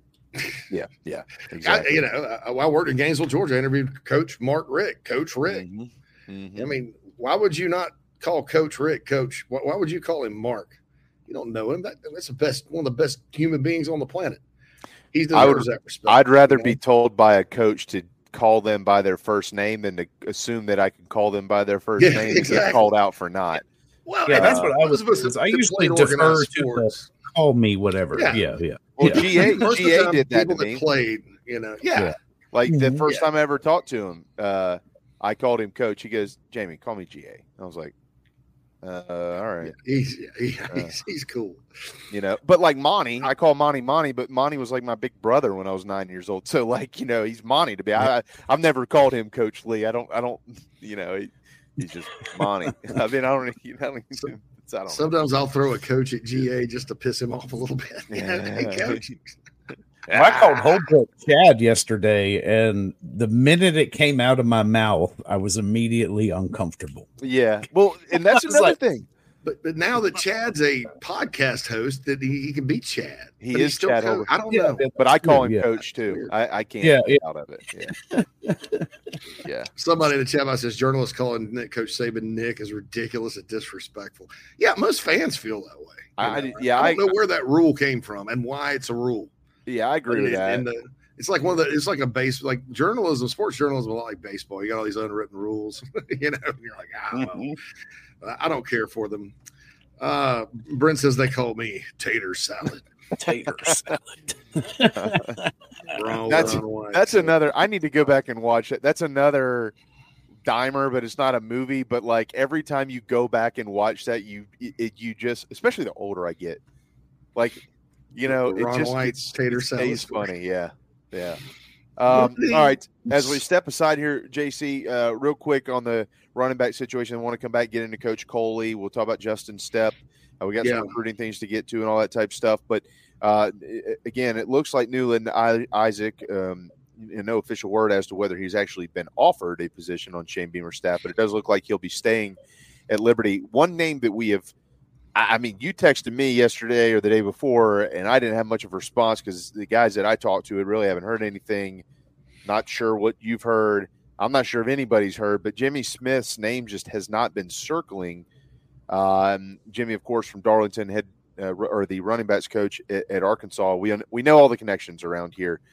Um, is there any buzz with him in in Columbia or no? Okay. Haven't heard- I do I know this about Jimmy. He is very, very, very loyal to Sam Pittman. Now, Sam Pittman is definitely on the hot seat. He almost got fired this year.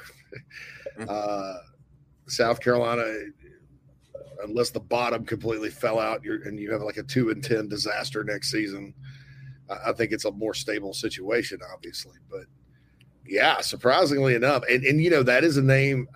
I didn't just pull that name out of thin air this time around. There were a lot of rumors circulating about him last year, but but this year, you know, a few people in the know mentioned it, and I, I, I don't know what happened.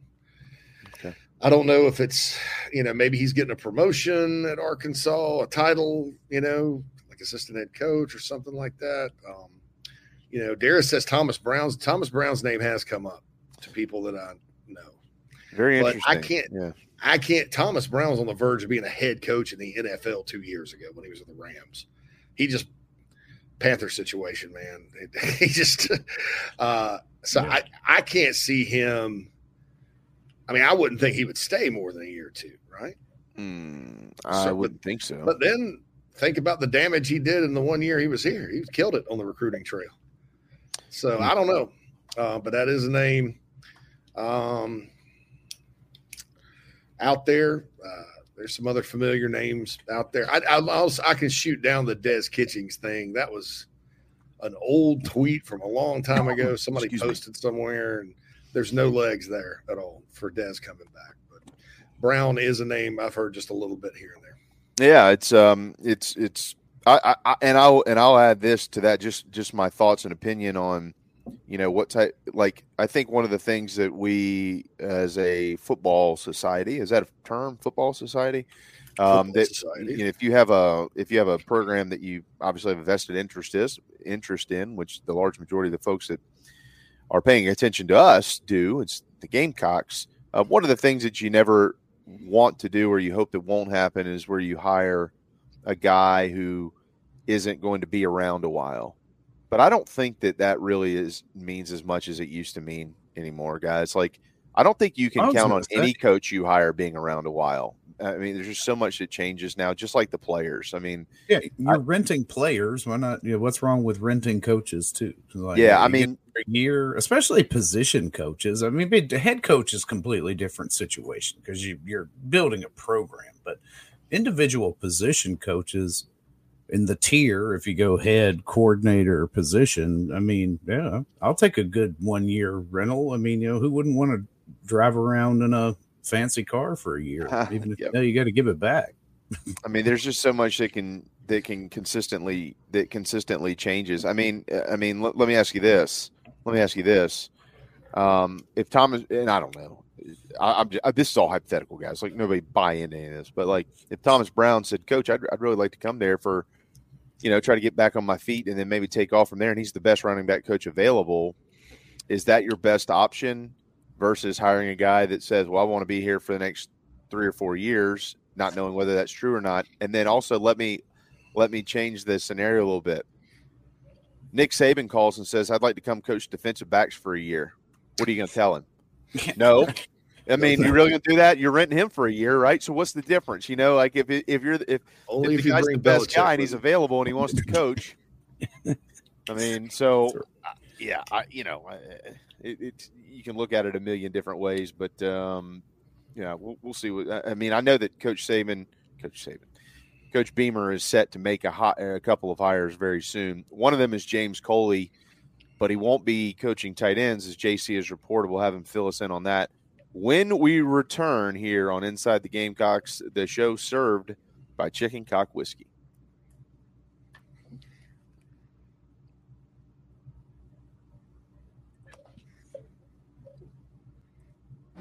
Welcome home. That's what the Gamecocks say, and so does the Barn Barndo Company where they can build your dream home starting as low as $160 per square foot. If you live in the Carolinas, Georgia, or Tennessee, their turnkey process takes just four to six months on average and can be custom designed by size and details. Make your dream a reality. Visit thebarndominiumco.com. That's thebarndominiumco.com. The Barn Barndo Company, Gamecock, owned and operated. Down here in the South, we don't always see eye to eye. While our taste in college football teams, or what sauce, if any, goes best on a rack of ribs, or what to mix with our Dixie vodka might be up for debate, we can all agree there's nothing better than a Southern tailgate. And like our favorite college teams, our ingredients come from small towns and big cities. They're grown in Southern soil, are crafted by Southern hands, and proudly represent the South in our backyard and beyond. So raise a glass of Dixie Southern Vodka to celebrate being made in America and raised in the South.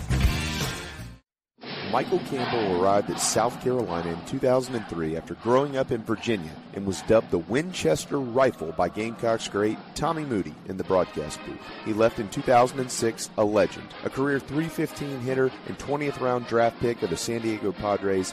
Campbell was first all time in games played at bats and triples, second all time in hits with 299, singles and total bases, third all time in doubles, top 10 in runs scored and RBI, and he hit 31 home runs in his career for the Gamecocks. Now he's passing his knowledge to the next generation through his business, Soup's Swing Shop. If your son or daughter wants to improve their game, Soup's Swing Shop offers virtual lessons. Mike will connect with you diagnose your swing and create a special game plan to help improve it. Call him at 859-414-8240. Email soupsswingshop at gmail.com or find them on social media and on the Chief Sports app. Soup Swing Shop. Play ball.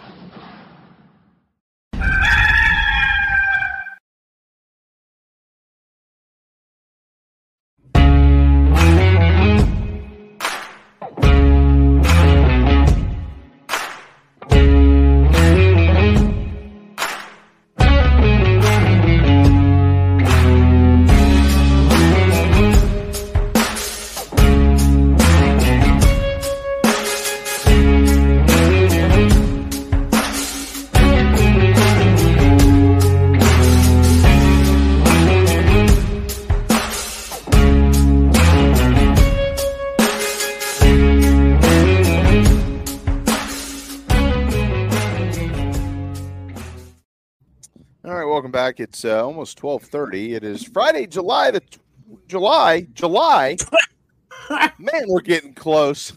Boy, I, I swear when I went to bed last night, it was January. Oh, July. That's fantastic. Right around the corner comes Gamecock football. It's January the 12th, 2024. Welcome back. Shurburtt has emerged. We found him uh, behind a dumpster in five points, and here he is, just in time for the uh, weekend. I'm just kidding. I'm just kidding. By the way, it's National Kiss a Ginger Day. So those of you that are married to a, a redhead, or if you happen to be in the same vicinity as Michael Flint, give him a big old smooch. Oh, we should have Flint on today. we should. Let me see if I can't get him on, and we'll uh, we'll, we'll, we'll blow him a kiss here on uh, on ITG. Uh, so hats off to all you gingers out there. You're you're somebody's getting lucky. Congratulations. Jeez. Do I sound okay, guys? Yeah, fabulous. All right, my, well, my headphones ran out of uh, batteries, and I didn't bring my charger wire, so uh, I had to plug in the noise cancelers, and uh, hopefully that doesn't impact our show. So had to make equi- equipment change, you know. Equipment change, yes, correct. Uh, um, I changed my shirt. Tyler said he likes redheads around. Tyler's up in Maggie. By the way, there Maggie's about to get about half a foot, if not more, of snow here in the next few days. So. I um, JC, what are I you going to be going back to? Like like a mountain of snow? Oh no, it's been fun already, guys. Um, I- I'll actually email Phil this picture that Matt sent me today. A tree in our yard fell over onto our neighbor's house. oh no! yeah. yeah, bro, it's funny. Uh, it just split, I guess, because of the snow, and there, there, it's not going to stop snowing until like three o'clock this morning up there. And then uh, here we go. The next weather. This is this is going to be just great, guys. I mean, I'm I'm so excited about this. I can hardly see straight. Um, the high on Saturday is 32. The low is three. The high on Sunday is three. The low is negative nine. Monday, the high is negative one. The low is negative 13. Tuesday, negative one. And then a balmy negative 14, but sunny. Uh, it, it gets back up to 20 on Wednesday, low of negative nine. Next Friday and Saturday, though, I can't can't not wipe out the weekend, right? High of five on Friday, low of negative four. High of eight Saturday, low negative seven. and then next Sunday, it gets up to a tropical 17, low negative four. I'm so excited about that, guys. That you wish you were still getting married in Palm Beach, Florida. Palm Beach, it is not. It- it's not even. I mean, man, I said I got done with my daughter's appointment yesterday. and The sun came out. I was texting with Phil. I was sitting at a picnic table waiting on my Uber and just loving the sunshine and warm weather. But um, going back, uh, going back early in the morning to uh, frozen paradise. I guess I need to let it go, huh? Oh, well done. Very well done. All right. All right. Anyway. Now, now, now I get it. I've only seen that Bog. movie seven thousand times in the Ugh. last three hundred my le- one of my least favorite Disney movies. Luckily, my But- kids don't get in the truck and ask for that. They get in the truck and and at, literally, I'm not kidding. They get in the truck and they want to listen to the things I listen to. Dad, play here at church. I'm like, no problem. Thank you. God, what I have great children. Easy peasy. But no, uh, yeah. So Gilbert Edmond is back. Is that official? It's, official. It's about as official as I mean. He's back. you Ac- know. According to Tony's reporting this morning, he's not getting a penny in NIL cash. Not Is a that dime. correct? Okay, so and all right, so let's summarize that for a quick second here. We, I'm not going to. It's not. i it is none of my business to share. It probably shouldn't have even been shared with me, but but I'm aware of the amount of money that he received in NIL funds to go to Tallahassee, as you are, JC. Went down there for one year, played 200 snaps, uh, didn't start, uh, turned around, came back home. Uh, seems to me like a a uh, an example. Again, going back to the conversation we've had around here about data points.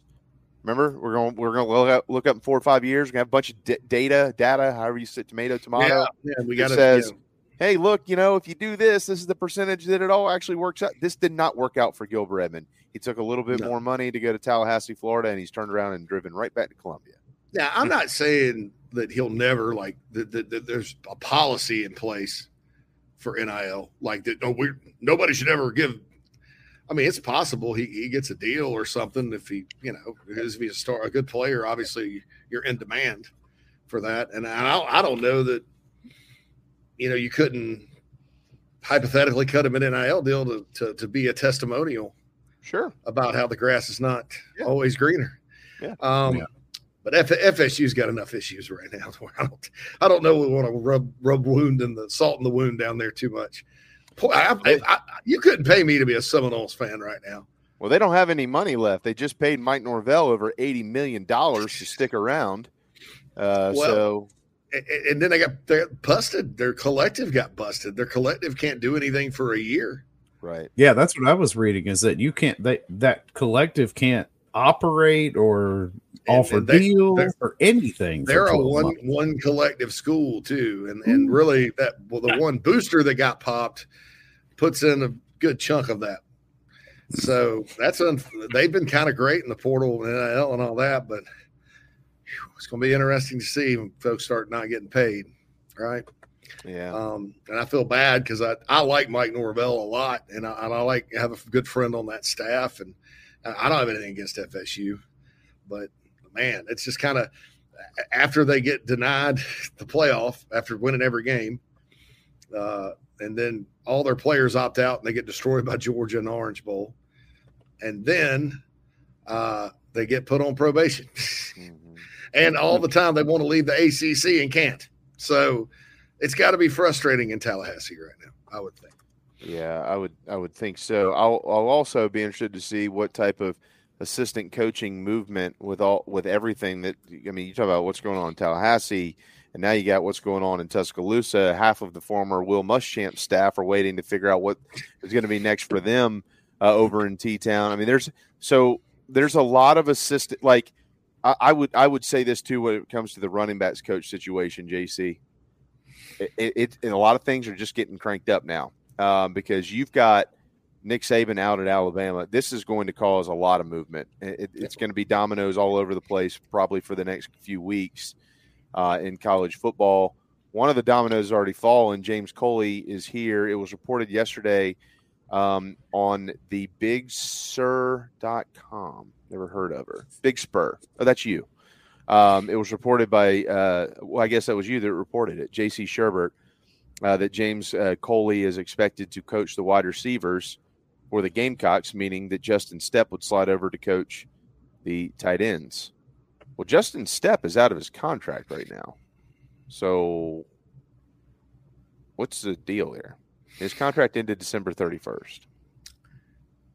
There's a board of trustees meeting today about contracts. I was going to ask about isn't the BOT meeting today specifically about athletic contracts? We are, are Stepp correct? is yeah, Stepp is still on the on he's still on the schedule. I mean, uh, as far as recruiting and stuff goes, uh, so he's scheduled to be on the road. I, but but look, I'm, I'm just gonna be honest. I I don't know what the future holds for him. Uh, I know if it's going to be at South Carolina, he's going to be coaching tight ends, and James Coley's coaching receivers. So that's Is there a uh, reason for that? I don't. Well, I, There's I got to don't be. There is a reason. Do we know? The you reason? know, I, I, it's hard for me because it's like, you know, in my opinion, Stepp did a pretty good, really good job and inherited a terrible, terrible room, and he flipped it in two years. Uh, I know this year they probably, you know, there were some misses in recruiting. You know, obviously, obviously, uh, Howell, Landon, uh, Landon Howell, Landon, uh, Landon Sampson was one, and you just never knew. You know, that was a kid that got to college and just didn't it just didn't you know just wasn't it was just different you know some guys don't work out for whatever reason. You know horton was another and you know then this year they really were in a bad spot outside of xavier. Uh coley is a accomplished recruiter um, never recruited a place like south carolina but uh he's coached at florida state miami texas a&m georgia got deep connections to South Florida. So the Gamecocks will start, you know, recruiting down there, and and then it's a great place to recruit because even the even your second tier of players down there love football. I mean, you know, they're fast, they're ballers. Uh, I love South Florida players, and the more they get, the better. The great, you know. Um, but you know, as far as that's uh, as far as that goes, that that was Shane Beamer's decision. Uh, It's a little surprising to me. Um, but you know, you're hiring a guy in Coley that has been a coordinator at two different Power Five schools. He's been an associate head coach. He's been a co-coordinator. Um, you're hiring a guy with a lot of experience. Uh, uh, but I like Justin. I, I think I don't think Justin did a bad job. I mean, you know, you look at his recruiting losses, and a lot of it was um, mission impossible. I mean, you know, your, chances of you landing a four or five star guy from Austin, Texas, over a school like Notre Dame, slim. Chances of you beating Georgia on a kid from Apopka, Florida, slim. Um, I think he did a pretty good job in the portal. Um, you know, at the same time, could the receivers be better uh, going into year four? Uh, should that room be a little bit better shape? Yeah, you know, I think that's fair criticism. But uh, you know, and I'm kind of I'm not really dancing around this. This is this is something where I, I just I have not arrived at a big opinion on, on one way or the other. I just know that it happened, um, and and I don't I don't know you know if if if Stepp wants to coach tight ends, uh, if he wants to be here, he's going to have to coach tight ends. Um, but I know Coley is, so that's uh, that's a change that Shane Beamer, Dowell Loggins, the people that are in charge to make those decisions made, and we'll just see how it happens, how how it works out. Yeah, I you know um, it it really that was an interesting report I, when you put that out. Uh, had didn't really realize what was kind of coming together there, and and I I don't think Shane is it Beamer is ever going to step up to the podium somewhere and say, "Well, let me tell you what happened." Uh, uh, I demoted Justin Stepp for these reasons, or I decided to reassign him for these reasons, or whatever the case is. If that is the case at all, I'm not saying that it is, and I actually don't even really believe that's the case. Um, but um, you know, so we'll we'll really never know. All we get to do is run off of his record, which I think is is incomplete. Like I I, I know why people you know complain. First of all, people complain because that's what they do. They get, you know, they don't have anything else to do but but complain. Um, but you know, I go back. I, I I'm with you. I think that uh, you know, just from an outsider's point of view, looking in, I, I feel like probably a couple of things that that didn't go the way that he had hoped in recruiting or that they had hoped collectively as a staff. Um, can't argue at all with the development of, of of what's happened the last couple of years. Xavier Legette and and Juice Wells. Um, I am, and then you know you talk about a guy like Nyck Harbor. I, I watched him this year. By the twelfth game of the season, I felt like he was a different player from the first game for, for two reasons. One, because he was actually playing, tells you something. Uh, and uh, two, he actually looked like a better wide receiver than he did the first time he trotted out there. He was stiff as a board. He didn't know what the hell was going on. Um, and then you've you've got a bunch of younger guys that we can't. I mean, there's JC. How do you pass judgment on Tyshawn Russell? I mean, he, he had the case of the drops this year as a freshman, but the reason that he played on Saturday, and we have direct sources on this, or because Monday through Friday he caught those balls. Everything else was doing very well this wide receiver class with DeBron Gatling and Mazeo Bennett is a good one. Those guys can play.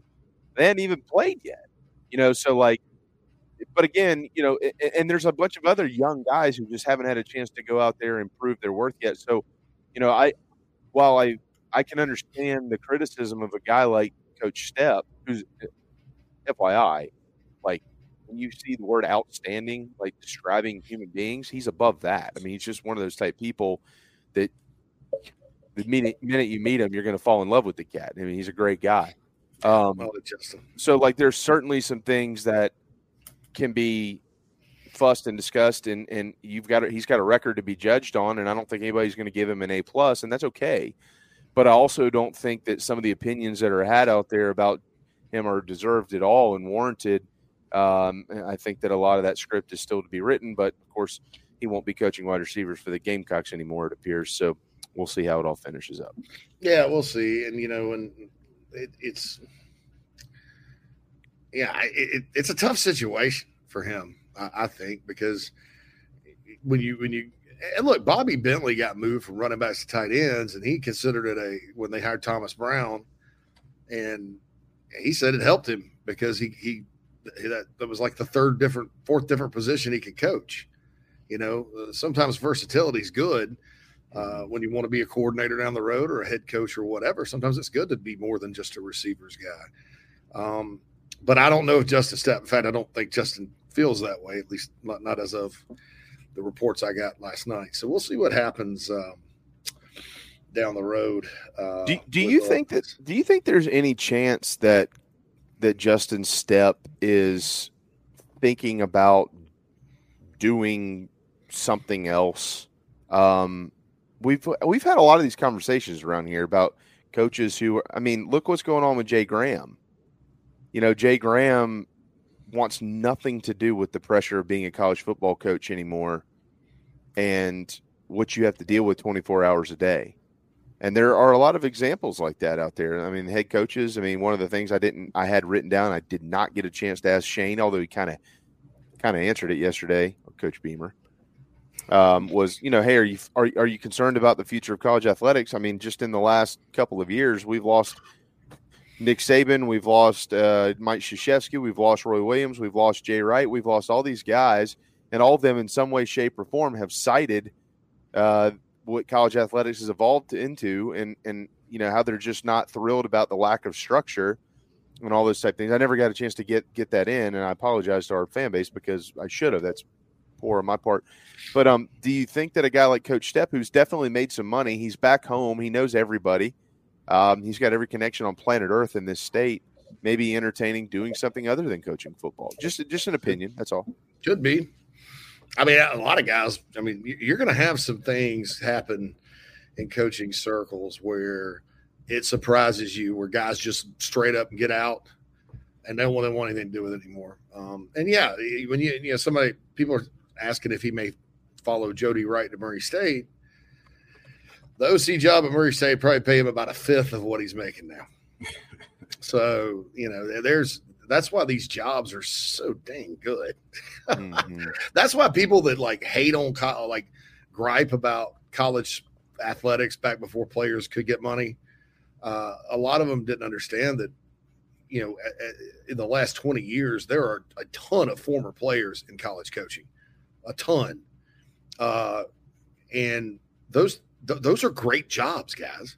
Now, yeah. the babysitting 365 and the recruiting your roster every year sucks, and, and December suck. But but you're they're all making on average of half a million a year. You know, a good Power Five SEC level assistants average, but you know, low on the low end, it's three. That's good money mm-hmm. to coach a game. Um, and and the sport has provided players with those financial opportunities through the years. And I, I think that's a that's a positive about the sport.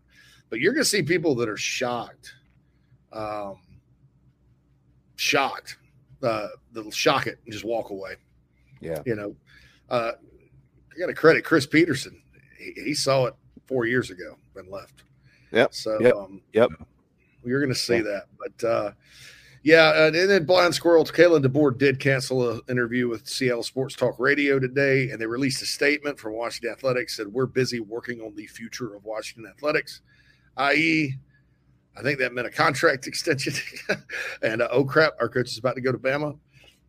Uh, but we'll see what happens. Um, if good good question here. If you're Kalen DeBoer, do you take that job?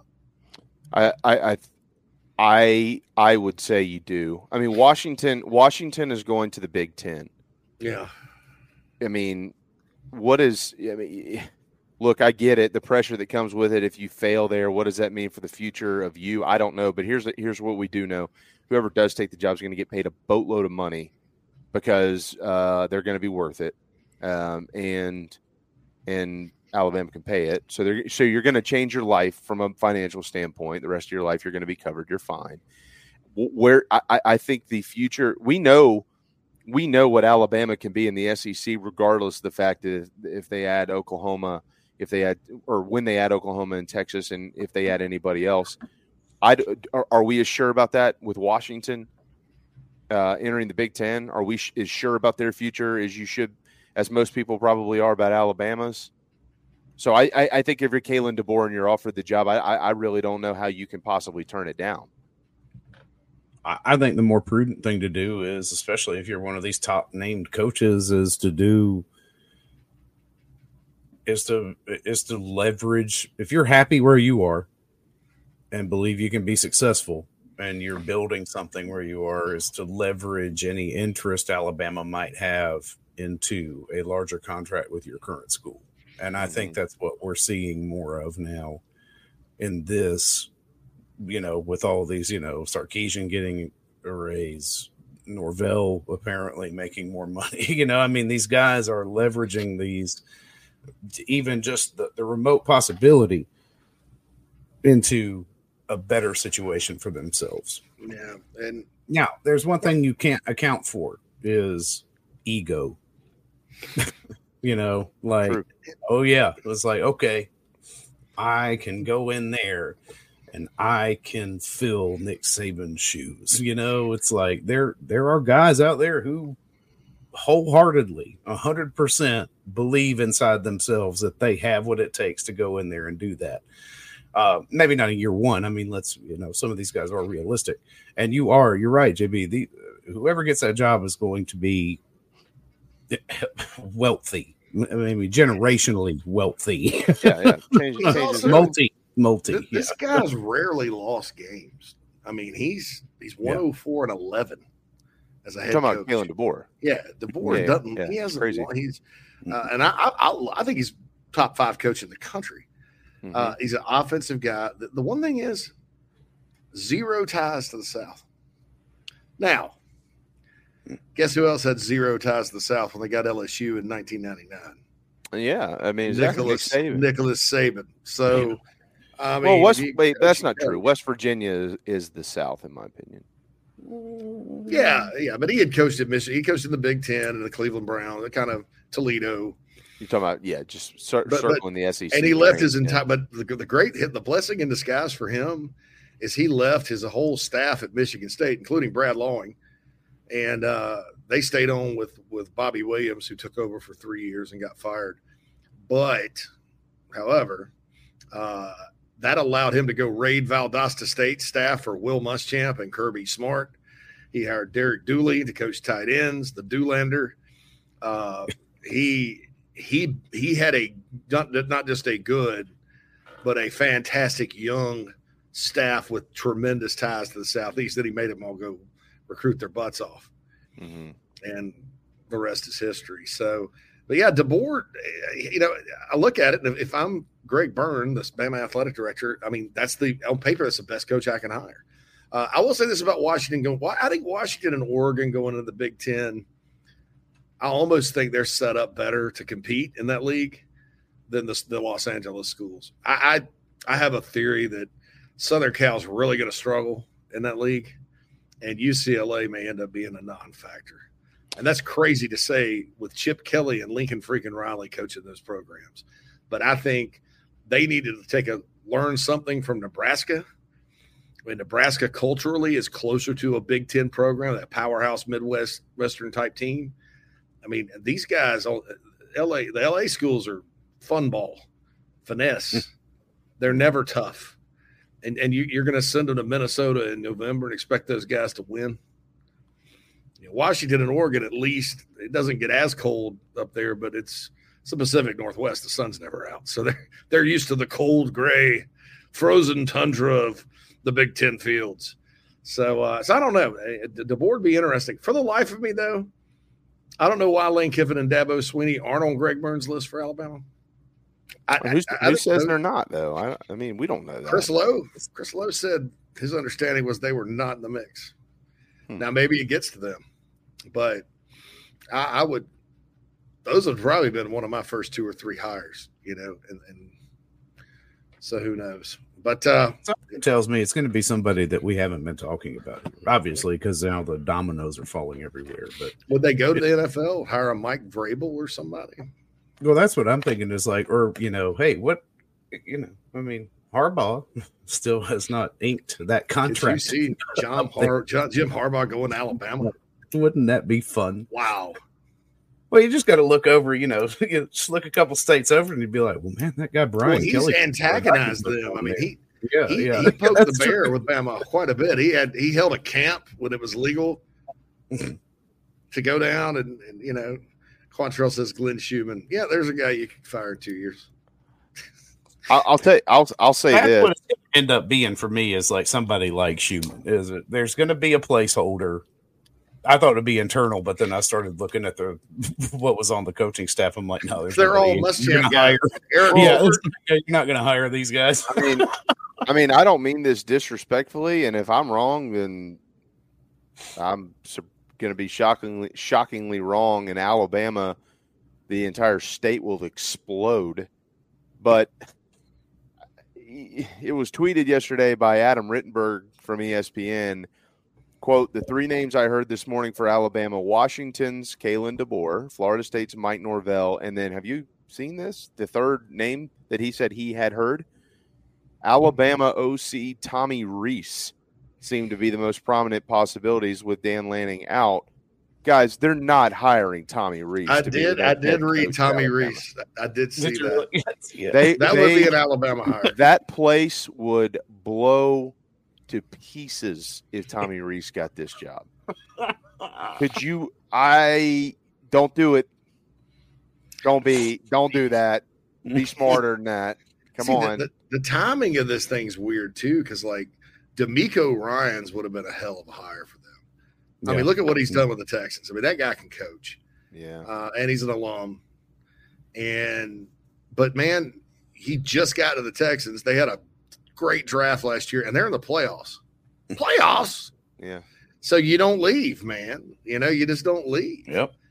But uh and look, uh back to the running No, backs and college money's here. good, and NFL. money's- I, I think if I'm Shane Beamer, I'm at least calling Cadillac Williams and asking him if he has any interest.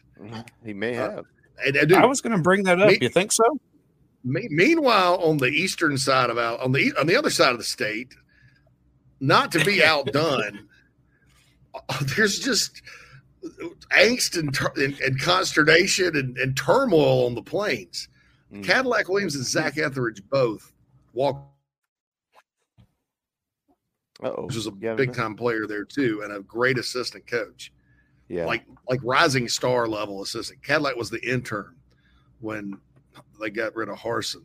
Both those guys locked out the door. And then Ron Roberts, the D coordinator there, who's going to go to Florida and reunite with Napier, put a tweet out that said 10 things that kill your culture.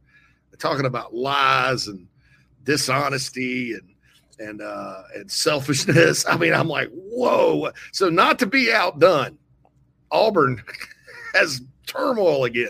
Uh-huh. Uh, while there's a coaching search for the first time in 17 years in Tuscaloosa. Love it. I love, The state of Alabama is so fun when when these Well, things happen. I, I'll, Bomb especially. I'll say this. Uh, I'll say this. I, I, I'm not going to be the guy that questions Hugh Freeze. The dude just he wins and he'll be fine. He's got a he whatever he's planning to do. They're going to be okay. Like it might be kind of chaotic over there right now, but I think the end product is going to be just fine. I think Um, there's a. I think he butted heads with those guys, those players, and that I think so too. I absolutely 100% agree with that. I think that he walked in, he's not one of them. They didn't like that. He's the head coach, and that's kind of what. Here's another one, by the way, which I, I've, I've spoken to this guy when, when Darren and I had a show. We had this guy on. He was kind of a clown. I can't believe he's even grown up to be what he's grown up to be, but this big game boomer. Uh, you know, I, I expect Bill O'Brien or Tommy Rees. Guys, come on, use your brain you know, Tommy Rees is 31 years old and he's never been a head coach. He is not going to be the head coach at Alabama. It doesn't matter what you read. This is why Twitter can be such a moronic place from time to time. Be, I, I don't. Maybe they interviewed him because they felt the need to interview an internal candidate, or maybe they interviewed an internal candidate just to get a feel for the program to help them go find another head coach. It ain't gonna be Tommy Rees.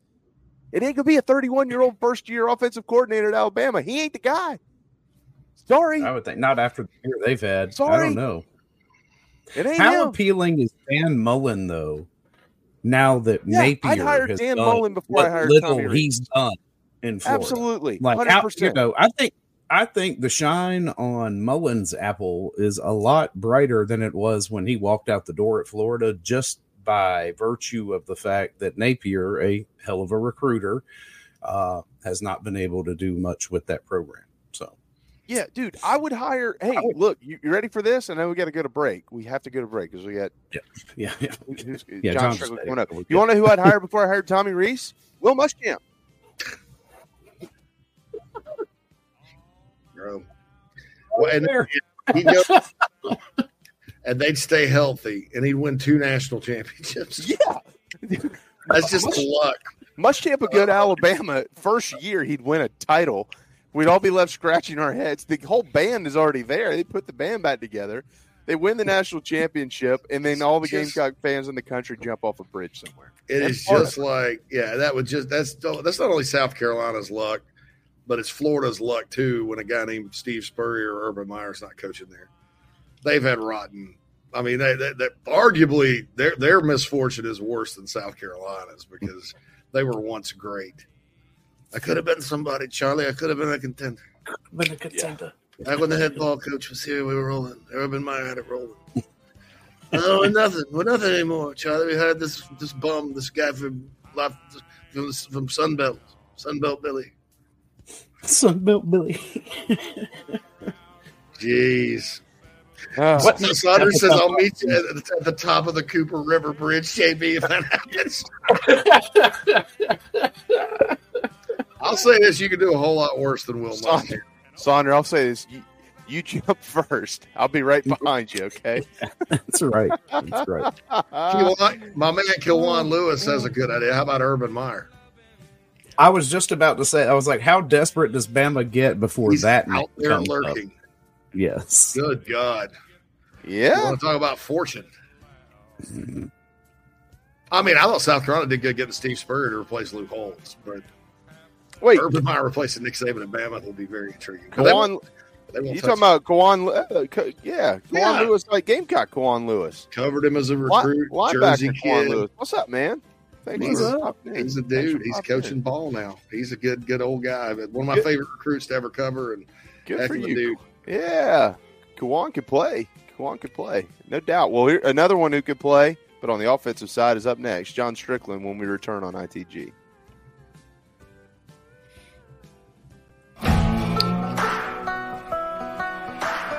Chicken cock originated in Kentucky, like so many other bourbons. And so the resurrection of it, you know, Paris, Kentucky, that's the county seat of Bourbon County. So much of this whiskey was being made in that Bourbon County, put on ships and, barges and shipped down Ohio, down to Mississippi, and got to New Orleans where it got distributed all over the world. And people kept saying, well, hey, I want some more of that whiskey from Bourbon County. And so that's how bourbon whiskey uh, got its name. And chicken cock originated actually in Paris, Kentucky, in, uh, which is today Bourbon County. If you're in the upstate of South Carolina and are in need of residential real estate services, Cindy Bass Searfoss of Coldwell Banker Caine is for you. Ask her about the village at Creekside, all of her listings in my hometown of Spartanburg, South Carolina, right there on Daniel Morgan Avenue, married to a lifelong Gamecock fan. And many of our listeners have already bought homes from her and been 100% satisfied with the detail and care she uses. Cindy Searfoss, 864 414 5271, Coldwell Banker Caine in the upstate for your real estate needs. Building your dream home is often just that a dream, and sometimes a nightmare. But at the Barn Barndo Company, they commit to quality and build without sacrifice. Customization, open floor plans, limitless flooring options, maintenance free and easy insulation perks, and affordability are just a few reasons why they've been named one of the best builders in the U.S. Believe in your dreams. Visit thebarndominiumco.com. That's thebarndominiumco.com. The Barn Barndo Company. Gamecock owned, Gamecock operated. The preferred sign partner of Gamecock Athletics is Signarama Columbia, and they should be yours too. A full service sign company that handles design, production, install, and service, Signarama Columbia has helped to bring to life the perfect vision for so many all across South Carolina. Owned and operated by proud Gamecock alumni, they can handle all types of signage, including interior and exterior, vehicle graphics, and more. Go to signarama.com and find the West Columbia location or call them at 803 407 9284. Bring your brand to life with Signarama Columbia and go Gamecocks. Baseball has begun, which means you need to listen to Fantasy Baseball Today in 5, part of the CBS Sports Podcast Network. Join Scott White, Chris Towers, and me, Frank Stampfl, every Monday through Saturday as we deliver all of your fantasy baseball needs in just five minutes. We'll break down the biggest performers, news, and prospects who could make an impact this season. Make sure to download and follow on Apple Podcasts, Spotify, the Odyssey app, and everywhere else podcasts are found.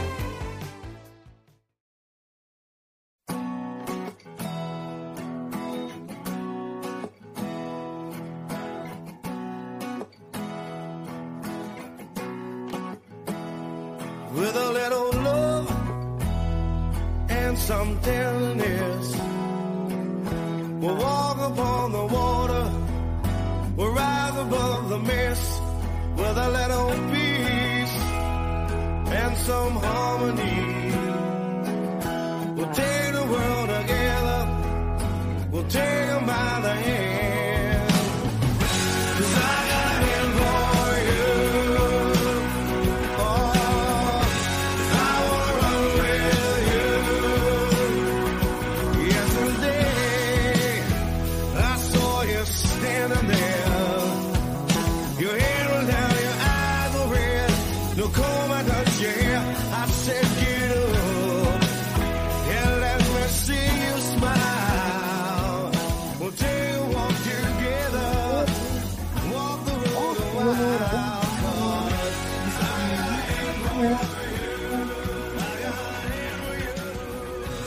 Guys were just getting cranked up the last time that the South Carolina Gamecocks beat the LSU Tigers in football, 1994. That's the same year that Cracked Rear View came out and was the number one selling album in the world, believe it or not. That's not when John Strickland played for the Gamecocks, so just in case anybody was wondering. Inside the Gamecocks, the show, final hour here on a Friday as we head into a uh, chicken cock weekend, which I guarantee if you look over the right or left shoulder of John Strickland, I'll bet you there's a bottle of it somewhere back there. He's got everything else. Why not? Um, but uh, happy There to is. have. I bet there. I'm sure there is. I'm sure there is. Happy to have Big John back uh, to uh, to get into some football with us here on Inside the Gamecocks. Gamecock traditions is a tradition amongst Gamecock fans. If you are not in the Midlands, like up near or in Lexington or out there at uh, the village at Sand Hill, you can go to GamecockTraditions.com, order what you want, and they will deliver it to your home. There's always something on sale. There's a clearance section, so uh, if you just need something extra with the logo on it, or there's a specific shirt, shoes, tents, footballs, maybe you're going to get a baseball signed as Carolina baseball season's right around the corner. Anything it may be, uh, tailgating cups, you name it. I mean, if it let me just summarize this quickly. If it exists and it's got a Carolina logo on it, it's at Gamecock Traditions. That's where you want to go. GamecockTraditions.com. Speaking of that, there's Kevin Lucas in the uh, Nana Sports chat box. Uh, hey, Kevin. Hey, John. What's up? What's going on? Well, I mentioned the uh, LSU 94 uh, game because Nick Saban coached at LSU and you played on the Gamecocks uh, football team that played down there in 2002. You also were on the team that played them in 2003 in Columbia, the year, of course, that they went on to win the national championship. And uh, now, 21 years later, Nick's out of coaching. It's crazy. Yeah, that that uh that 2003 LSU defense was the best defense I ever played against in my entire career. Really? Yeah, that, they Why? were legit. I mean, they Muschamp scheme, and they just had some dudes. Yeah. So how? Because I'm trying the 03. You're talking about the, you said the 03 defense. Yep, yep. That was Yeah, the national title. That's right. Yeah, y'all scored y'all scored seven points in that game. So Yeah, and yeah, I hate to call my boy out. Hart Turner had a touchdown in his hands, and it went right through him. but uh, so it should have been 14. But we, we won't give Hart a hard time. Yeah, We- we threw a big long pass for the the one. I remember because it was nineteen nothing. I think I cut it to nineteen seven, and then they just ran. Yeah, Dondrell did a bootleg uh, out to the left. Um, and I guess one of the DBs or one of the linebackers kind of blitzed and came up to meet him, and Dondrell just threw it touchdown. And uh, the dude late hit the hell out of him.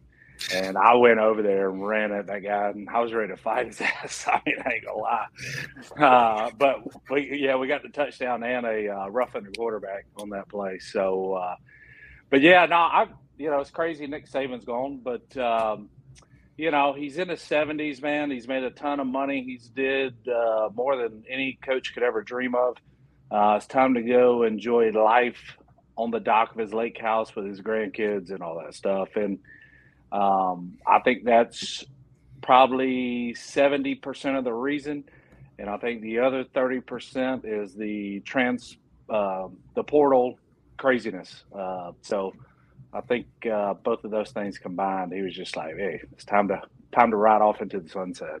And uh, so I just think that's where he's at. But yeah, you know, I met Nick Saban uh, 2004. Me, George Goss, and Coach Holtz were at SEC Media Day, and um, they were there the same day as us. So I think it was uh, obviously it was Saban, uh, the center, their center, Ben Wilkerson, um, which I know Ben, um, and um, DB Corey Webster, who, uh, yeah, Corey Webster, I think that's right. Yeah, he played in the NFL for I think for the Giants for like eight years with my high school teammate who started at safety, and Corey was the uh, corner.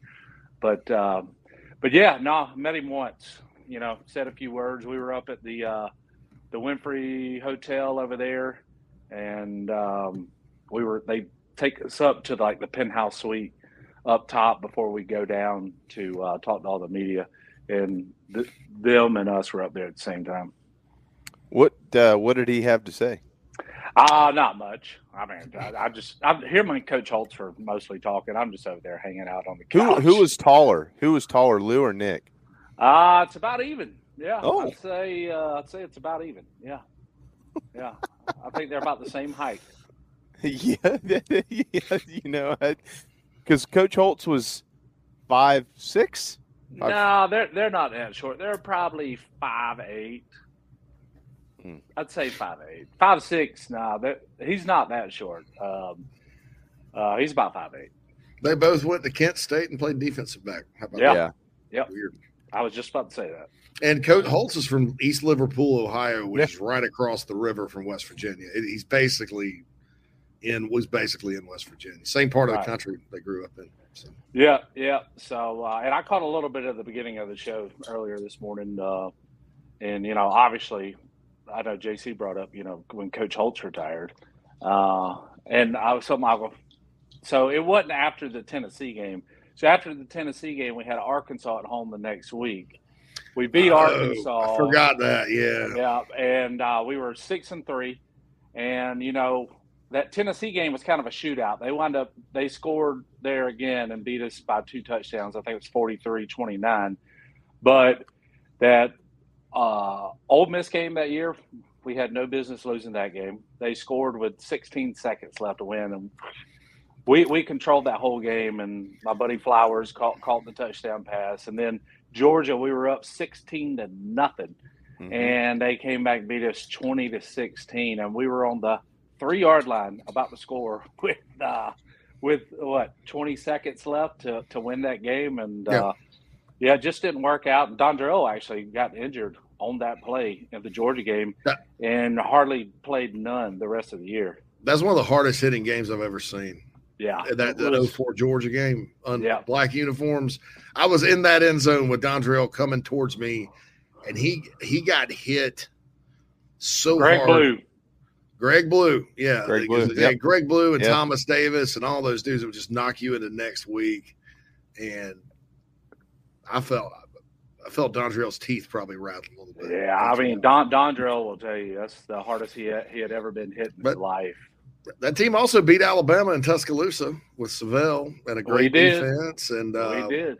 that uh, 04 was that was interesting, you know. And then the Spurrier rumors happened. And since you were on that team, John, I would venture to say at Florida uh, and I'll- the, I'll uh, tell you, I know then what you're gonna Clemson, y'all probably yeah. weren't focused. I mean, probably. No, no, and uh, God, who who did the book? Uh, not Michael Haney, but Travis Haney, and uh, uh, I think David Cloninger may have helped him out some on this thing. But they asked me for an interview, and and I just told them straight up. I was like, "Well, I can tell you this: that that 04 team, we we actually had a really good team. We had a bunch of good players. Um, I mean, hell, like I said, there's three games in there that easily you could have won and you're undefeated going into that Florida game, but instead we were six and six and three. But um, I wish Coach Holtz would not have told us uh, he was retiring until after the Clemson game, because I feel like a lot of the younger guys um, on the team, once that happened, they just kind of felt like they could do whatever they wanted, just do their own thing, whatever. The team just kind of fell apart after he announced that because we went down to Gainesville and we got our ass kicked straight up. Uh, Yeah. And they had a lame duck coach, too. and- and, yeah, that, they were not that good that, that year. They were they were not good at all. They, we had no business getting beat like that. But I think with just Coach Holtz telling us he was, you know, retiring after the season, um, it just kind of went south after that. But yeah, I'll, I'll never forget after Coach Holtz told us we were going out to practice the next day, and Phil Petty was a GA. He's like, "Hey, Strick, just just so you know, Spurrier is going to be the next coach." I was like, "Really?" He's like, "Yep, it's already a done deal." So, You know, I, I having all these conversations like it makes you really think about these coaching. Like Coach Saban said yesterday in that interview with Rece Davis that you know you don't know if there's ever a good time, but to retire, but can you make it the right time? Which those two things don't. They're not always going to be the same thing. And you think about um, what happened with Coach Spurrier. I mean, most coaches get fired. It's very rare, right, that coaches get to go out on their own accord. So South Carolina had back-to-back coaches before Coach Tanner had to let go of Coach Muschamp. Of course, they had back-to-back coaches retire, and and you like, I mean, w- all these decisions, if it doesn't end well, are going to be- be criticized until the end of time. Um, I mean, like you just mentioned, the way that Coach Holtz left, and then obviously the way that Coach Spurrier left. You know, he felt like the best thing for him to do is get out of the way, as we says, um, and and and he was probably right too. I, think- I, I, think actually I believe, right. yeah, like I, I'm one of the few people that actually bel believed that John when he was like, best thing for me to do is remove myself because I wasn't I wasn't helping this program anymore, and Yeah. a lot, of, a lot of people think he just quit, which he did quit. Both things are true, but like I just think that it goes to show you, like now Saban was five minutes from walking into it. he didn't even know what to say to his team. According to the interview yesterday that he gave, he said I was going to walk in there and either say, okay, here's what this looks like the rest of the year, and let's get ready to roll, or I was going to walk in and say I was retiring. He hadn't even made his mind up five minutes before. I, I just I, it makes me think about when it's the end for these coaches, how hard it is for them to figure out exactly how to do it. Is there a perfect time? When is the perfect time? All those type things, and I don't know. There's real, a real answer. Yeah, I mean, saying goes, hindsight's twenty twenty. So you know, you just never know when's a good time to do something. Um, you know, I understand what Spurrier did. I mean, the season was already kind of going down the tubes, you know, down the drain. Uh, but you know, I think in Coach Holtz's case, you know, we still had a lot to play for, uh, and uh, you know, but maybe in his mind, he's like, all right, I'm going to let these guys know this is my last year, and it's going to rally them to, hey, let's go win these uh, last two games and go eight and three and go to a big time bowl, blah blah blah, and uh, just it didn't it did a complete opposite of that. But uh, you know, you just never know how it's going to go. John Strickland, one seventeen here. What what is it, Phil? July the twelfth. J- J- July, yeah. Football's right around the corner. I boogered that up earlier. Does not look like that outside, JB. Yeah, no, it, it no, it just not. Is it raining up there? Is it or is Yeah, it it just ju- it just started. So yeah, it's it's coming down here brace too. yourselves, boys. It's coming. so um moving uh, to this football program here john i i'm probably again in the minority. Uh, yeah i try to stay away from the freak out crowd. Um but there's a lot that's about to change again whenever we find out who's going to be the next coach at alabama.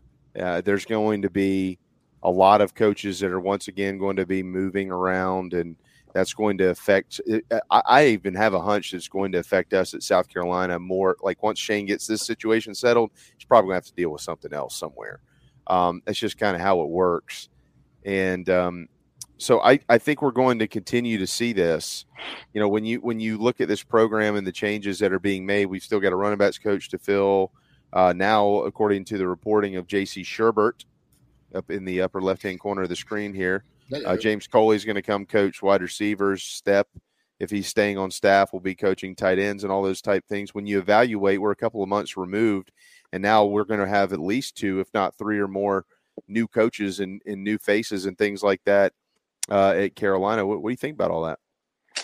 Uh, well, you know, I I, I like uh, the the one hire already, and then the kind of running backs coaches that I've been hearing that y'all been hearing. Um, you know, the name I, I I like both of them. Um, you know, and I know Stepp's probably not uh, thrilled to be uh, moved to the tight ends coach, but I just uh, I, I'd love to see him stay around and not not hunt for something else. And honestly, I think this is a resume builder for him. Um, you know, just coaching a different position. That's just my opinion on it. Um, you know, other people can see it a different way, but uh, I think it would be a good thing for him. And Stepp's a great recruiter, great coach, and even better person. So uh, just hope to see him hang around. Um, obviously, with the running backs coach, we're hearing, you know, Isaac, and then obviously there's been all the talk of Smith. Uh, from what I've been hearing yesterday, uh, it sounds like it's more than likely Isaac, but uh, that's just uh, me and my hearsay. So we'll, we'll just have to see how that goes. Well, and you know, they there's this morning, John. There's been some some news out from up there that he has decided to stay, and I don't think JC. Have you got any official clarification on anything, or are you still kind of working through that? I know we've been on the show, but um, it looks like at On least Isaac? yeah. Yeah, I think, uh, yeah. So he he is going to stay, right? That that's my understanding. As Okay. a, you know, I mean, look, Okay. you- All right. Never say never with these things. Man. Yeah, that's the thing. That's what I'm getting at here. Like, I, I don't know. I mean, I don't know that anything that we hear is really going to have any teeth to it until the deals are done. You know what I mean? I mean, even after the Coley stuff came out, JC, um, and and was it Hale or John or it might have been I don't know somebody else. You know, were on the board saying, "Hey, look, Miami has entered the picture here." And right, JC, like Miami came calling, and he's obviously been, he's you know he knows Miami well. He coached there. All Oh, of a yeah. sudden, they were in the and after we our understanding was James Coley's going to end up at South Carolina, and it seemed like that. But all the but it was like, wait, th- hold on, the door's not shut here on him actually going back to Miami. So I, I, don't think these things are really going to ever end until the paperwork's signed. Yeah, Yeah, I mean, you're probably right. I have really good reason to believe he's here. Who's And here? I'll leave it at that. James Coley. He's Oh no, Florida. no, I know that. I, I'm not. Yeah. Yeah. yeah, I'm not saying that. I'm talking about when the yeah, there was a moment out. there. Yeah, yeah. yeah. Like that that was Tuesday was a crazy day. Or Wednesday was a crazy day. I picked a hell of a day to get stranded at the airport for seven hours because Nick Saban, Nick Saban, Bill Belichick retire. Uh, Nick Pete Carroll gets fired. Uh, there's all that Coley talk. Uh, You know, is, is he coming? Is he not? Uh, that's when I first heard about Stepp moving to tight ends. It was an eventful day to be sitting at the bar for seven hours. To be honest. I had I'm to sure pace was. myself, guys. Yeah, When I started, I, I popped that first Bloody Mary at, at about 10 a.m. I was like, ah, boy, I better go slow. And I did. And I was fine. But man, oh man, that was, uh, and then, and then the whole college football world explodes Well, I'm sitting I know. That's what I was. He hasn't been on the show for two days straight, and I told him, I said, "Dude, you haven't been on the show for so long that Bill Belichick, Pete Carroll, and Nick Saban aren't even coaching anymore. Yeah, That's how right. long it's been since you've been here. Um, so, all right. So I, I we were talking about the wide receiver position earlier, and um, and I'm always much more interested in getting people like yours. Oh, by the way, it's National Kiss a Ginger Day, so somebody's got to call Mike and give Oh, him a get give him a- on here. Flint. we, we gotta we gotta give him a big smooch. Um, but I'm always interested in y'all's opinions over anything that I have because I don't know what the hell I'm talking about. Y'all do, and um, you know, Justin Stepp has received a lot of criticism from I think a lot of people that probably have about as much knowledge as I do, which is slim to none, and how you coach the wide receiver position. And um, but you, you know, John, I, I do think that there are some things that are certainly fair uh, to to criticize when you've got it on paper, and you go back and look at who they have recruited over the last couple of years, and and, and what those you know ha, collectively have they all been outstanding players here? Well, no, but but, and I'm just pre- I'm just saying my piece here, and I'm going to give you the floor. I mean, Juice Juice Wells was pretty darn good before he got to South Carolina. I feel like he got better when he got here, based on what I've heard and was told talking to Flint and guys like that. Xavier Legette sure turned out all right, didn't he? Best second best season in the history of the program. And then I feel like a like I feel like the real core of what he has been recruiting is either a they were freshmen this year, like young, or b very young, and they're coming in this group that's coming in. So I don't know that it's fair to judge him as a wide receiver, uh, recruiter, developer, all those type things until a little bit down the road when they've had a, a chance for this core group to really kind of uh, you know put itself out there and let us see the the product. What what do you think about this group over the last couple of years? Because he's obviously clearly not going to be coaching them anymore. Well, I can tell you this. All right, he had uh, uh, Xavier for three years, right? Had him for three years, developed him for three years. You saw what he did this year. Mm-hmm. Elite, elite hands. Those hands weren't there a year, two years ago. I actually just watched the old game. I watched an old game uh, when he was a freshman, and I saw him dropping balls and stuff just the other day, just for the heck of it. And uh, so look at the development there, and uh, I think you look at um, you know downfield blocking. I thought it's improved receiver wise. Um, so long story short, I do like our receiver room. I, I like some of the new guys we're bringing in. Uh, I think Stepp has done a great job with what he's done. So, I, you know, if the coach, if you know, if the coaches feel a different way, then that's just the way they feel. Uh, that he would be better suited, and um, Coley will be better at wide receiver. But I, I like where this uh, wide receiver room sits. Uh, I just wish we could maybe get go find a true number one guy in the portal somewhere. Uh, not saying that there's not one. Um, but you know, a big, tall receiver, and, you know, maybe uh, maybe our our five star track guy can uh, develop through the off season and get a little better. Which I know, I think he's practicing track right now, though. Yeah, I think so. I mean, but he will be at spring practice, is my Yeah, for sure. because Yeah, they're be. he's on a football scholarship, so they're like, yeah, no. Mhm. Well, and like we just got in the chat box here, you know, back in 21, you know, look what Josh Vann did with with look at the quarterbacks who were on that team. John, 700 yards that year, he had a GA thrown to him. Yeah, I, yeah, I'll never forget uh, Vann talking to Muschamp after the game at Georgia, uh, Beamer's first year and Stepp's first year as wide receiver coach, and Muschamp asked him, uh, "It's like, man, where was this at last year?" He said, "Coach, they me up, and I'm getting the ball. That's what's up." And Muschamp was kind of, you know, he didn't. He was kind of in between on that comment. didn't didn't Yeah. like it a lot. but yeah, I mean, you look at Josh Vann and what he developed into. Um, you know, Vann didn't have a big senior year, but he made a lot of big plays uh, during that senior year.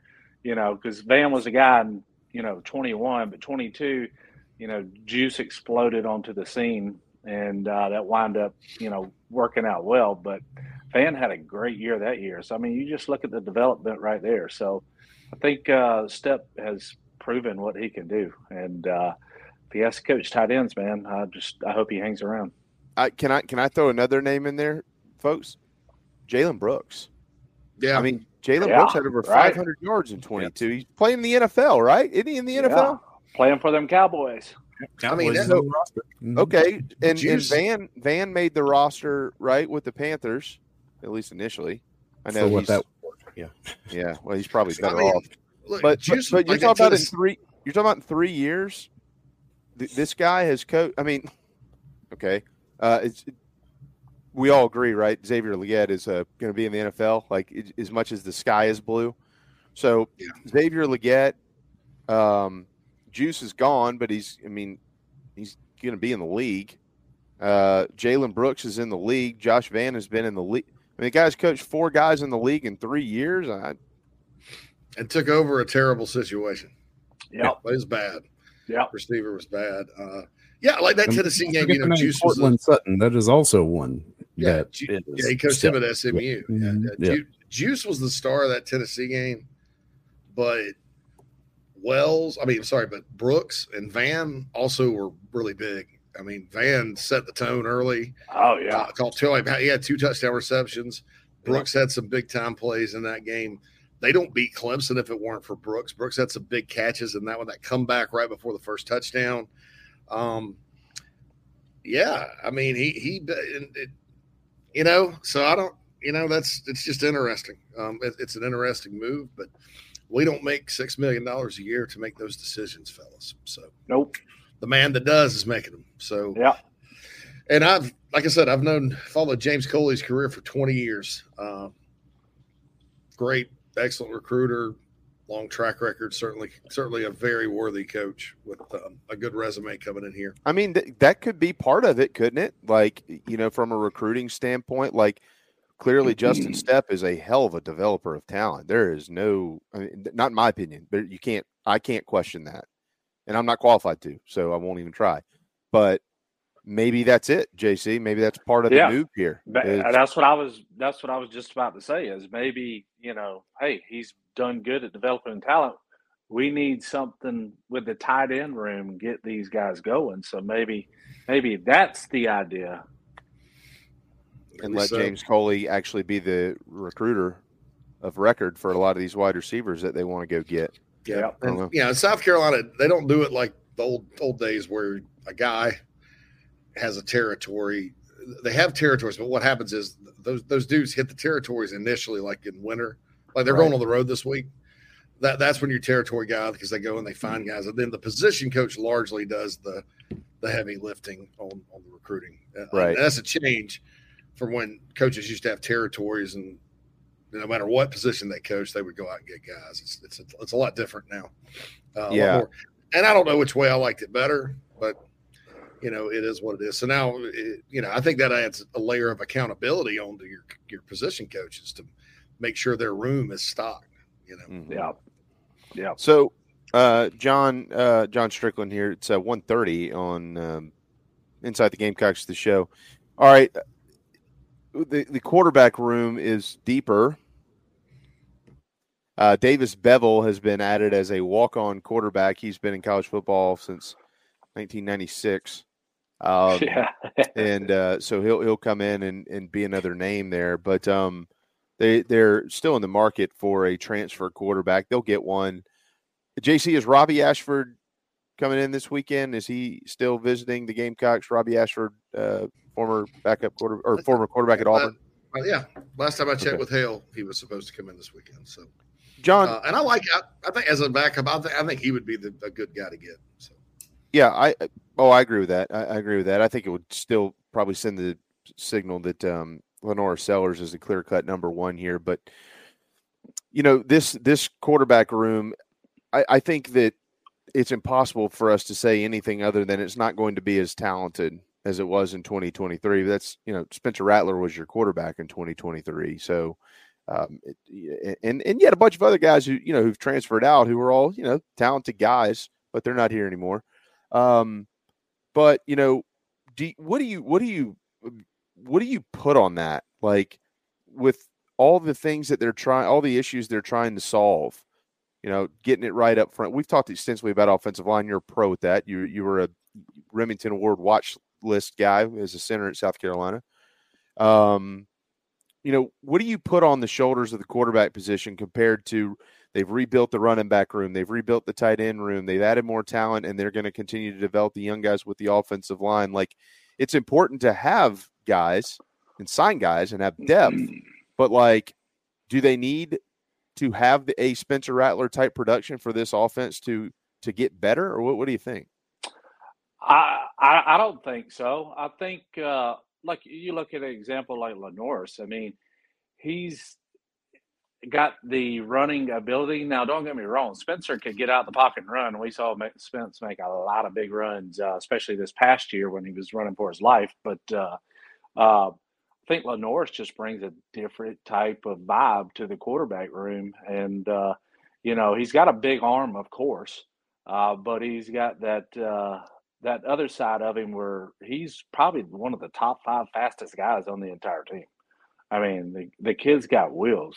So I think that's where you're going to see the offense thrive in different ways. Is him being a such a running threat, um, you know, uh, compared to this past year where we were just mostly pocket passer, drop back, throw the ball, all that good stuff. I think you can see a lot more wrinkles with LaNorris in it. So, no, I don't think uh, you have to throw for whatever Spencer did, 3,200 yards and complete, uh, which I'd like to see complete 70 something percent of your passes. But, uh, um, but I mean, I'm not saying you have to have that next year to go win ball games and get better. Um, you just, it all comes down to eliminating turnovers. Really, is what what what it comes down to, and then the wrinkle he throws in with his legs. Um, mm-hmm. I mean, it's pretty. I, I'm excited to see. Okay, we've seen glimpses, uh, so I'm excited to see how we use him in this offense. All right. So when you when you were at Carolina, 01 to 04, yep. Uh, in 2001, y'all walked into spring practice and Phil Petty was the quarterback. Yep. There there was no, you know, Phil Nah. Petty's the quarterback. Yeah. Um, when you walked into spring practice in 02, Phil Petty was not here anymore. Uh, do you remember what it was like showing up to spring practice and maybe having an idea of who your starting quarterback is? Like Carolina has an idea who their starting quarterback's going to be, but this is going to be their first or his first spring practice as the guy getting the attention. What is that like?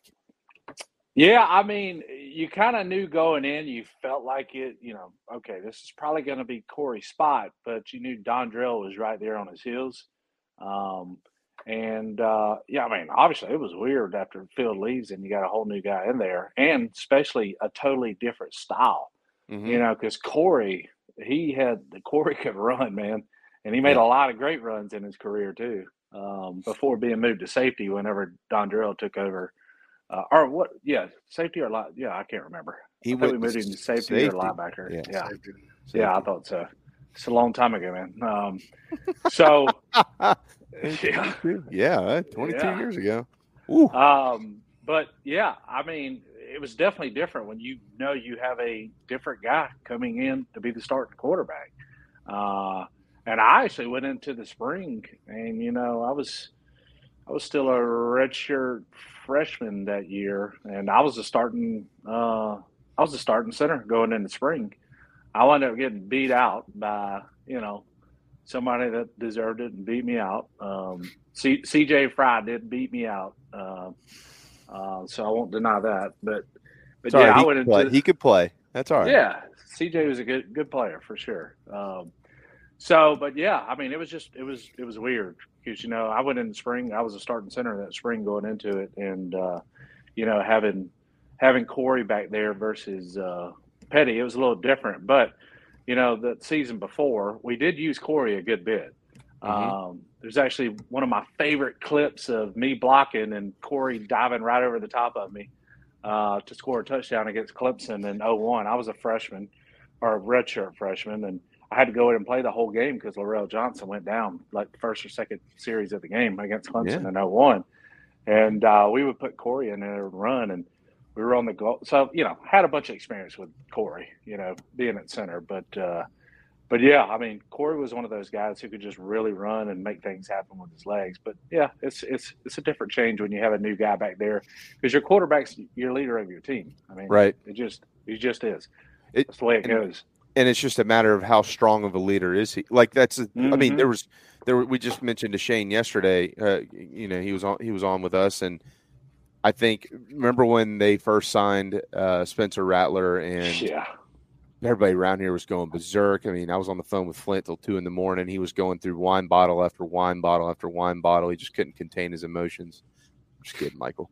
Um, um, but um, but but as excited as we were internally, or I say like you know here in South Carolina, a lot of the national at that point in time, and JC, you, you covered this eh, like I mean, is you covered this better than everybody.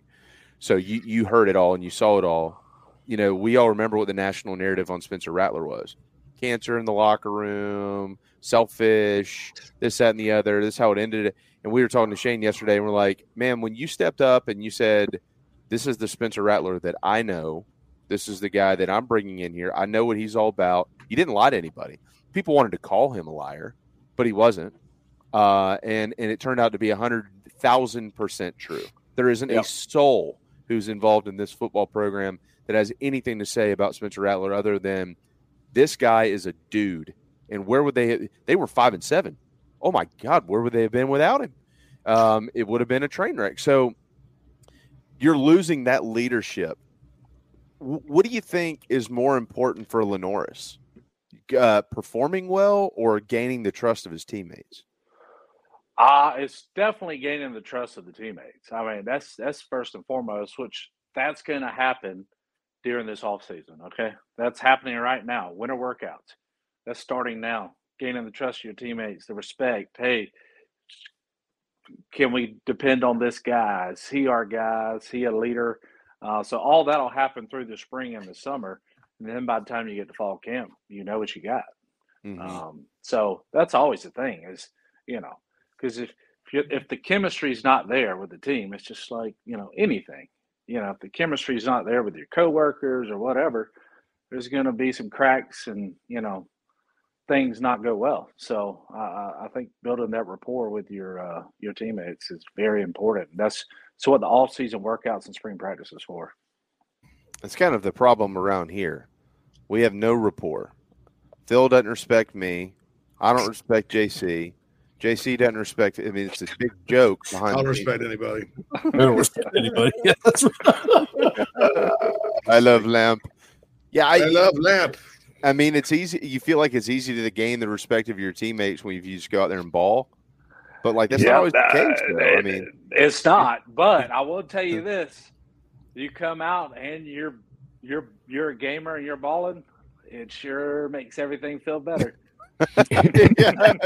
Hey, Coach Spurrier used to tell guys that weren't good, like that tried to be vocal leaders. Oh, you're you're not very good. You're second team. Maybe be a little quieter. You know, you're not. You're not a starter. You, know, you don't play. You don't, you know, Uh, like, you know, you maybe don't maybe just be a little quieter. You know. Man, Coach Coach Slater was so hilarious, so hilarious. I remember. So he recruited me at Florida. So I, I went down there on probably a handful of unofficial visits uh, when he was recruiting me at Florida, and then uh, obviously I wound up coming to South Carolina. But uh, you know, once he got here, and you know, I went to Washington. You know, undrafted. I went to Washington, went to mini camp, and went up there, and then I eventually got cut, and uh, I came back, uh, and uh, I, I talked to Speronis, Jamie Speronis. I was like, "Hey, I'm gonna stop by." You know, this is back when the coach's office was uh, in the end zone. Um, so I was like, "Yeah, I'm gonna stop by and maybe talk to Coach Spurrier." He's like, "Yeah, come on up." So I go up there. Jamie's like, "Yeah, let's go over to his office." Walk in there. He's like, "Hey, hey, hey, John. Hey, uh, how you doing?" I was like, "Pretty good, coach." He's like, "Yeah, you was you was with the Redskins about as long as I was, wasn't you?" that's, that's the first thing he said to me. I was just like, "What?" like, come on, coach. But he loved. That's how he was. Uh, he liked to joke around like that. You know. He's, Yeah. He's always got these little one-liners. Dude, he's he's. I mean, of everybody that I've ever talked to that's played golf with him, too. I mean, Coach Mangus and and uh, Connor and Pat and I mean, I've talked to probably twenty people that play golf with Coach Spurrier. They say it's the worst thing on the planet. Oh, like yeah, I've heard I've heard about that. like it's the work because he needles you the whole time. Even if you're on his team, he just he needles you the whole time. He's a rule follower to the no, no, no. That's not a club head. You, you got to go back. You know, you can't do this. Can't coach him on your team. He No, doesn't like no, no, slow no. play either. Don't play slow either. Like Yeah. get to your ball, get set, hit it. Let's keep going. He he, he doesn't like that, from what I've heard. oh man, I when I see him hobble around, it hurts me. It just hurts me. Uh, it just. Uh, oh, here we go. Hey, look, we've got somebody. Phil, yesterday we had someone asking us for gas money. Today, Candy uh, wants to know if we'll send her a friend request so we can know more about each other. We want to get I to know what you, she's Candy. Hey, what what different outlets are we on? The last couple of days have been uh, strange. It's, This, this just goes to show, yeah, Facebook is a wild place because that's where it all happens there. Oh, is that it? It goes Always down. Everything That's goes right. down on Facebook. I figured there's somebody Yeah, it's- who's it's just pretty funny. I don't know what y'all got going on over there. Trying to sabotage our program. Okay, yes, and then here Elder Llama's going to come in with the uh yeah with the with the Kruger takes, which is you know this is everybody's on brand here, so this is good. Okay. All right. All right. Things are things are really falling into place this week. Hey, can y'all hear me? now? Yeah, we can hear you. Yeah, you're All good. right, I, I lost I lost the sound on y'all. yeah, this is this is getting funny. Uh, John, uh, b- but, but before we let you go here, um, what are these guys going through, man? uh, Now that they're about a week into winter workouts, how how how how over this are they already? Can you hear us? He can't hear us. Oh, oh, check there, John? check one Can two. You got us? I bet he lost his Bluetooth. Can, Did can you you hear us, John? call? Yeah, I don't think he can hear us. He might. You know what? He's connected to the Bluetooth, is what it is, and uh, and uh, he's probably got to try to find a way to disconnect that. But, um, anyways, uh, we'll give him one more. Can you hear us? Hear us? We can hear you.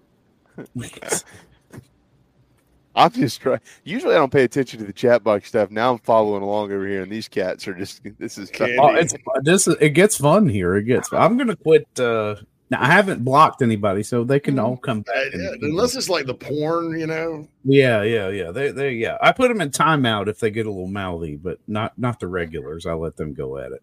Oh. I'll let them just beat each other up. Yeah, just let them. Yeah, hey, Here's listen, there's John. You Norvell's got- new contract. There's John. Yeah, the, the sound cut out. I couldn't hear y'all.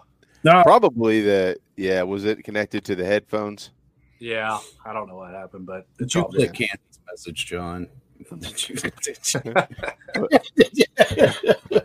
Hey, first of all, before we before we let you run, first of all, did you happen to catch Garcia with us yesterday? Did you see his Oh story yeah, about being called a Trust me, Mexican? I, I, I, knew my boy uh, Viva Garcia was uh, coming on, so uh, and I heard Beamer was coming on after, so I definitely uh, got done with my work stuff and sat on the couch and watched that forty-five minutes of uh, Beamer. Dude, when he told that story about being Cuban, I he texted me afterwards, which was surprising to me. He, this is surprising. I mean, we've known John, we've known Stephen for I've known him for 17 years. Uh, so you've probably known him for 17 years too, I Yeah. would imagine. Then. The freshman. Um, and I've never heard an apology from. He texted me and he said, "Dude, I'm so sorry. I cussed and drank beer on your show. I hope I didn't get you in trouble." Uh, th- hey, this is a fun show, man. I think uh, you know that was that was funny. I think everybody got a good laugh from Garcia yesterday. maybe maybe, love we, it, should, maybe Yeah. we should have guys drinking on the air more often. Do you have any alcohol near you that you could grab? Do you think you could find some first? Jeez. Uh, it's just water, just water, guys. Hey, wh- hey, when, when when I go up there, we're gonna do the like the spring game or something that Friday. We'll do it from Strick's house, and I'm I'm gonna I'm gonna start uh, tipping in on his bourbon about nine that morning. Yeah. So uh, by the time we cut on the mic, Yeah, stop on by. we're gonna be hopping out of closets like magic shows, ready to double. T- no, I'm just kidding. Yeah, I just watched that. Yeah. By the way, great quote. One of my favorite movies of all time. By the way, I've probably at least seen Old School. I would say probably at l- over a thousand times. I'm not joking. I, I wouldn't. I wouldn't doubt that. I don't know if I'm a thousand, but maybe like nine hundred. I mean, every time it's on, you Like we mentioned, to um, what movie were we talking about earlier? Cool Runnings. Every Oh, time Cool love- Runnings love on, Cool Runnings. got to watch it. Yeah. Yeah, you need to get in on the Fiverr and Dimer stuff that Shurburtt and uh, and um, the Golden Tones of Mike Morgan do. The Fiverr and Dimer movies is. Do you know what that means? Dimer's a JC. Explain it. It's your show. It's your. All right, yeah. So a fiver is like, you know, you've seen it probably five total times. Yeah. A dimer and a is dimer and above. It's like usually you'll drop. Oh, you go to a remote dropper. You'll drop the remote when you when you're looking if the movie's on, and then like the really ones we've seen all a whole lot. We call them Ben Franklin's. So that's uh, me and Mike. We did on JC and Morgan, and we go we'll go through about three movies and break them down. Uh, and we did on on this show for Christmas movies. We had uh, the three of us, Matt Anderson, who hosts the late night Gamecock show, and Mike Morgan. Yeah. It's on YouTube, and we we went through Christmas movies, and it was hilarious. What is the Ben Franklin of Christmas movies, John? Man, I mean, it's tough to say, but it's got to be Elf. Elf?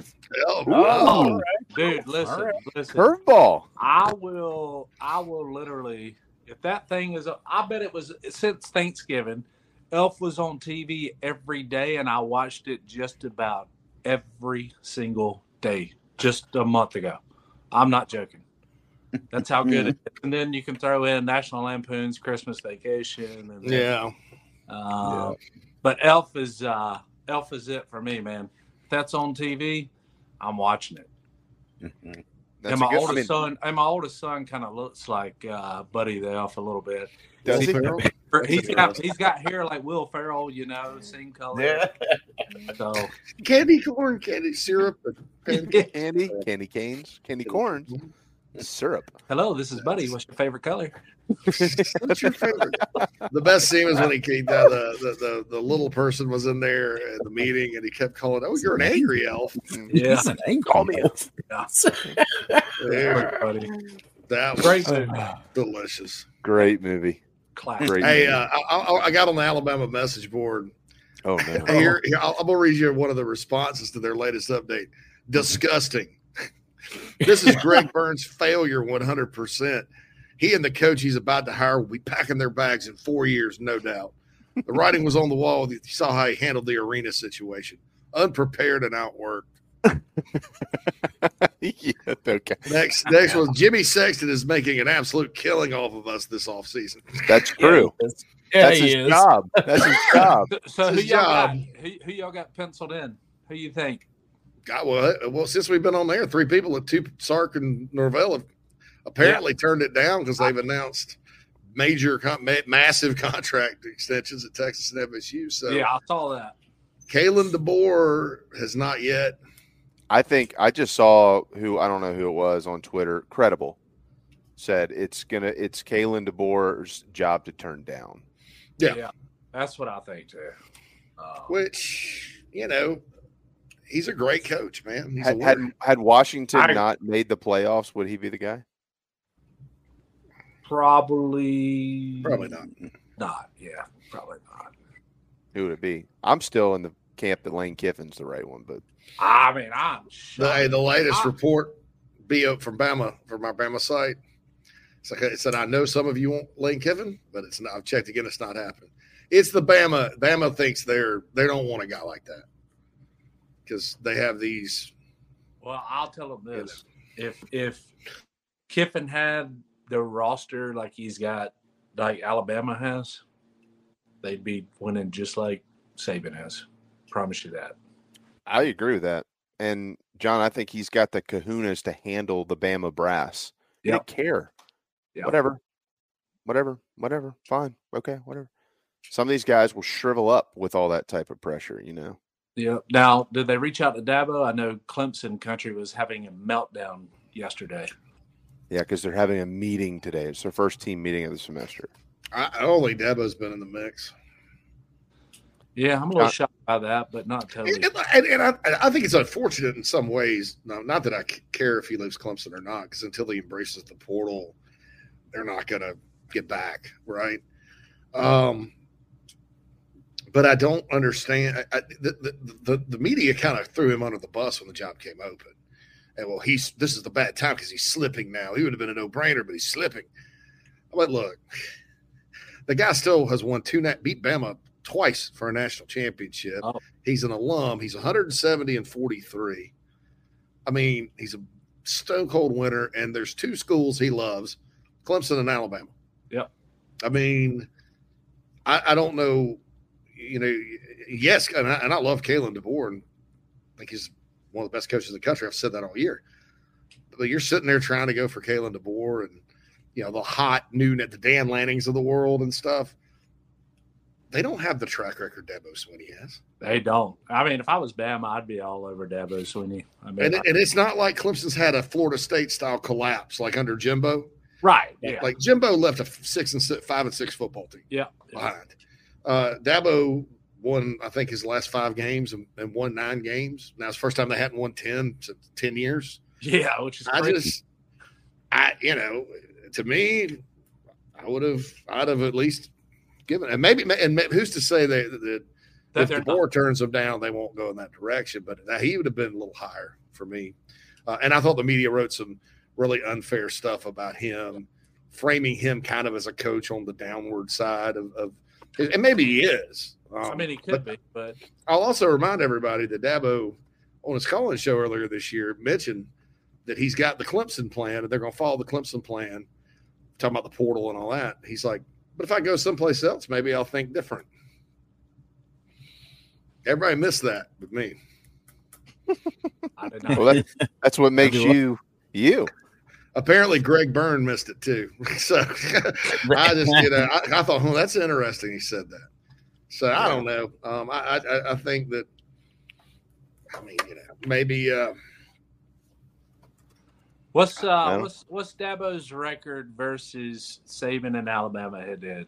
Oh yeah, They're it's two and two. Is it five? two. Is it two and two? Right? Yeah, I Mhm. two and two. I just want to see if y'all knew. That's Yeah. pretty. He's Yeah. lost to South. He, he's lost to South Carolina more than any other team. Yeah, I Right. knew that. Yeah. You guys have beat him six times. I, I think Florida State may be at five now, hmm but he's he's got more losses again. But it was weird. Frank Howard, one of their legends, he had a losing record against the Gamecocks. hmm Mm-hmm. It's the coaches like Tommy Bowden that have run it up on Carolina during the series. Thanks You for know, other you, you want another uh, another great tidbit? Do you know Nick Saban at Alabama versus SEC opponents? Uh, he has winning records against all of them, but his winnage, his percentage of winning versus uh, all the teams, the lowest is South Carolina. How Yep. about Yep. Two and one, six sixty seven. Yep. He won two and lost one, and But you want to know the biggest thing that I took away from that, like, are aren't we glad that the SEC has changed the scheduling model? I mean, 17 years you only played a team Three three, times. times. I think Alabama's coming back on the schedule at the perfect time. Yeah, right. Well, yeah, I now we're all, agree. I agree. Perfect let's go.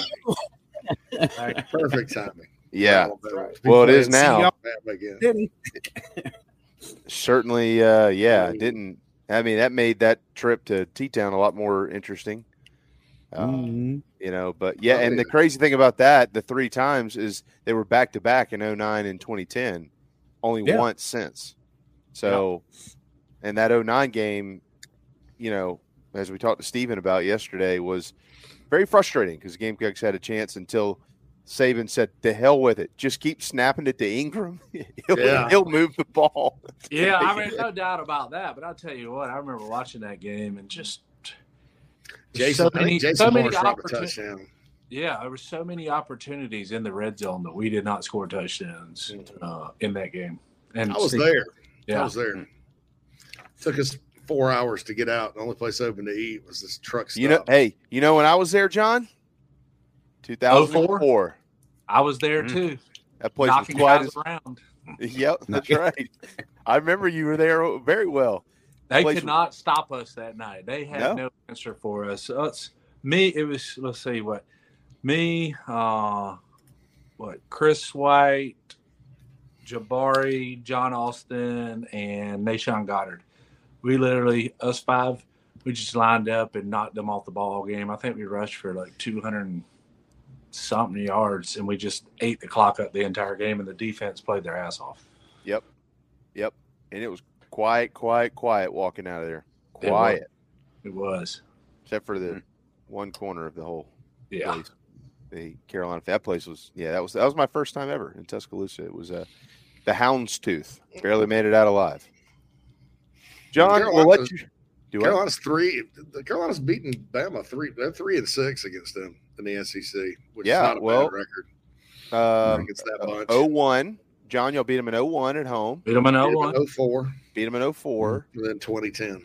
And then 2010. And You know uh, what? The 2000 though, there at their place.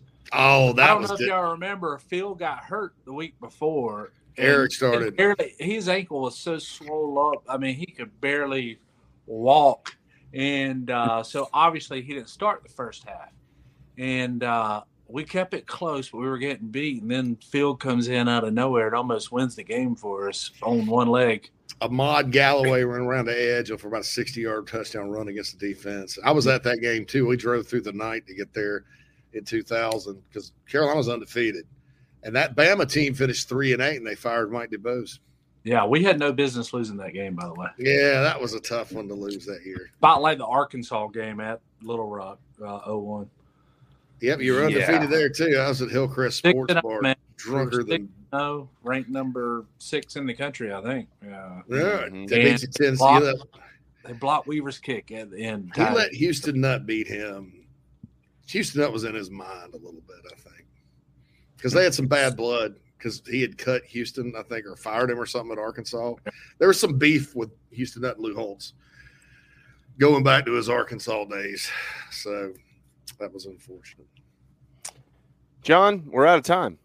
We're gonna let you run on that note, man. Uh, we were supposed to keep you for thirty minutes, and we kept you for an extra twenty nine. So uh, checks in the Ah. mail, brother. I was wide open. I, I actually had y'all pinned in for an hour, regardless. So Fireside chat, man, it's awesome every every single time. Fireside with Phil. yes, sir. Right? No, I'm gonna have to get me a, a fireplace background here. Yeah, fireside with Phil, like old Mickle, the old smoke a pipe on, Phil. on air. Oh, hello. Yeah, that's right. Yeah, the smoking Phil's jacket. fireside Yeah, chat. Let's be like oh. Garcia, drinking curse the whole time. And why, why, while his wife was back there shoveling concrete. yeah, yeah, made it too. As he flashes it over to her, she's like, you know, shoveling sand. He's cracking Shovel- beers and freaking jokes with us. It was like, She's all got right, it. let's roll. Yeah, drinking beer, talking on the radio. She's back there working, sweating her balls off. Gar- Garcia is one of a kind, man. He's one of those guys that is a uh, IDGF, if you know what that stands for. Oh yeah, no question. And he loves it too. I mean, he doesn't. He's there's nothing fake about him at all. Nope, not at all. Not a not a bone in his body's fake. No, he's And real. I but- always res- I respect the hell out of people like that. Uh, He's actually for people who don't know him. Don't he's a great guy. Uh, He he's really a, is. He's a Yeah. great dad too. He's a great dad. He, he's a great guy, man. He's Sure is. Glad glad he's on our team. There's no doubt about that. John, um, I'm sure we'll talk, but have a wonderful weekend, brother. Thank you so much for all your time, and um, we'll uh, have you back here real soon. All right, guys. Appreciate it. Enjoyed it. There you go. The great John Strickland. Thanks to him, Shurburtt, Mad Dog, and all of you. We're out of time. We're off to the weekend. Enjoy some Billy G's Carolina barbecue and some chicken cock. We'll see you at 11 Monday morning on Inside the Gamecocks, the show.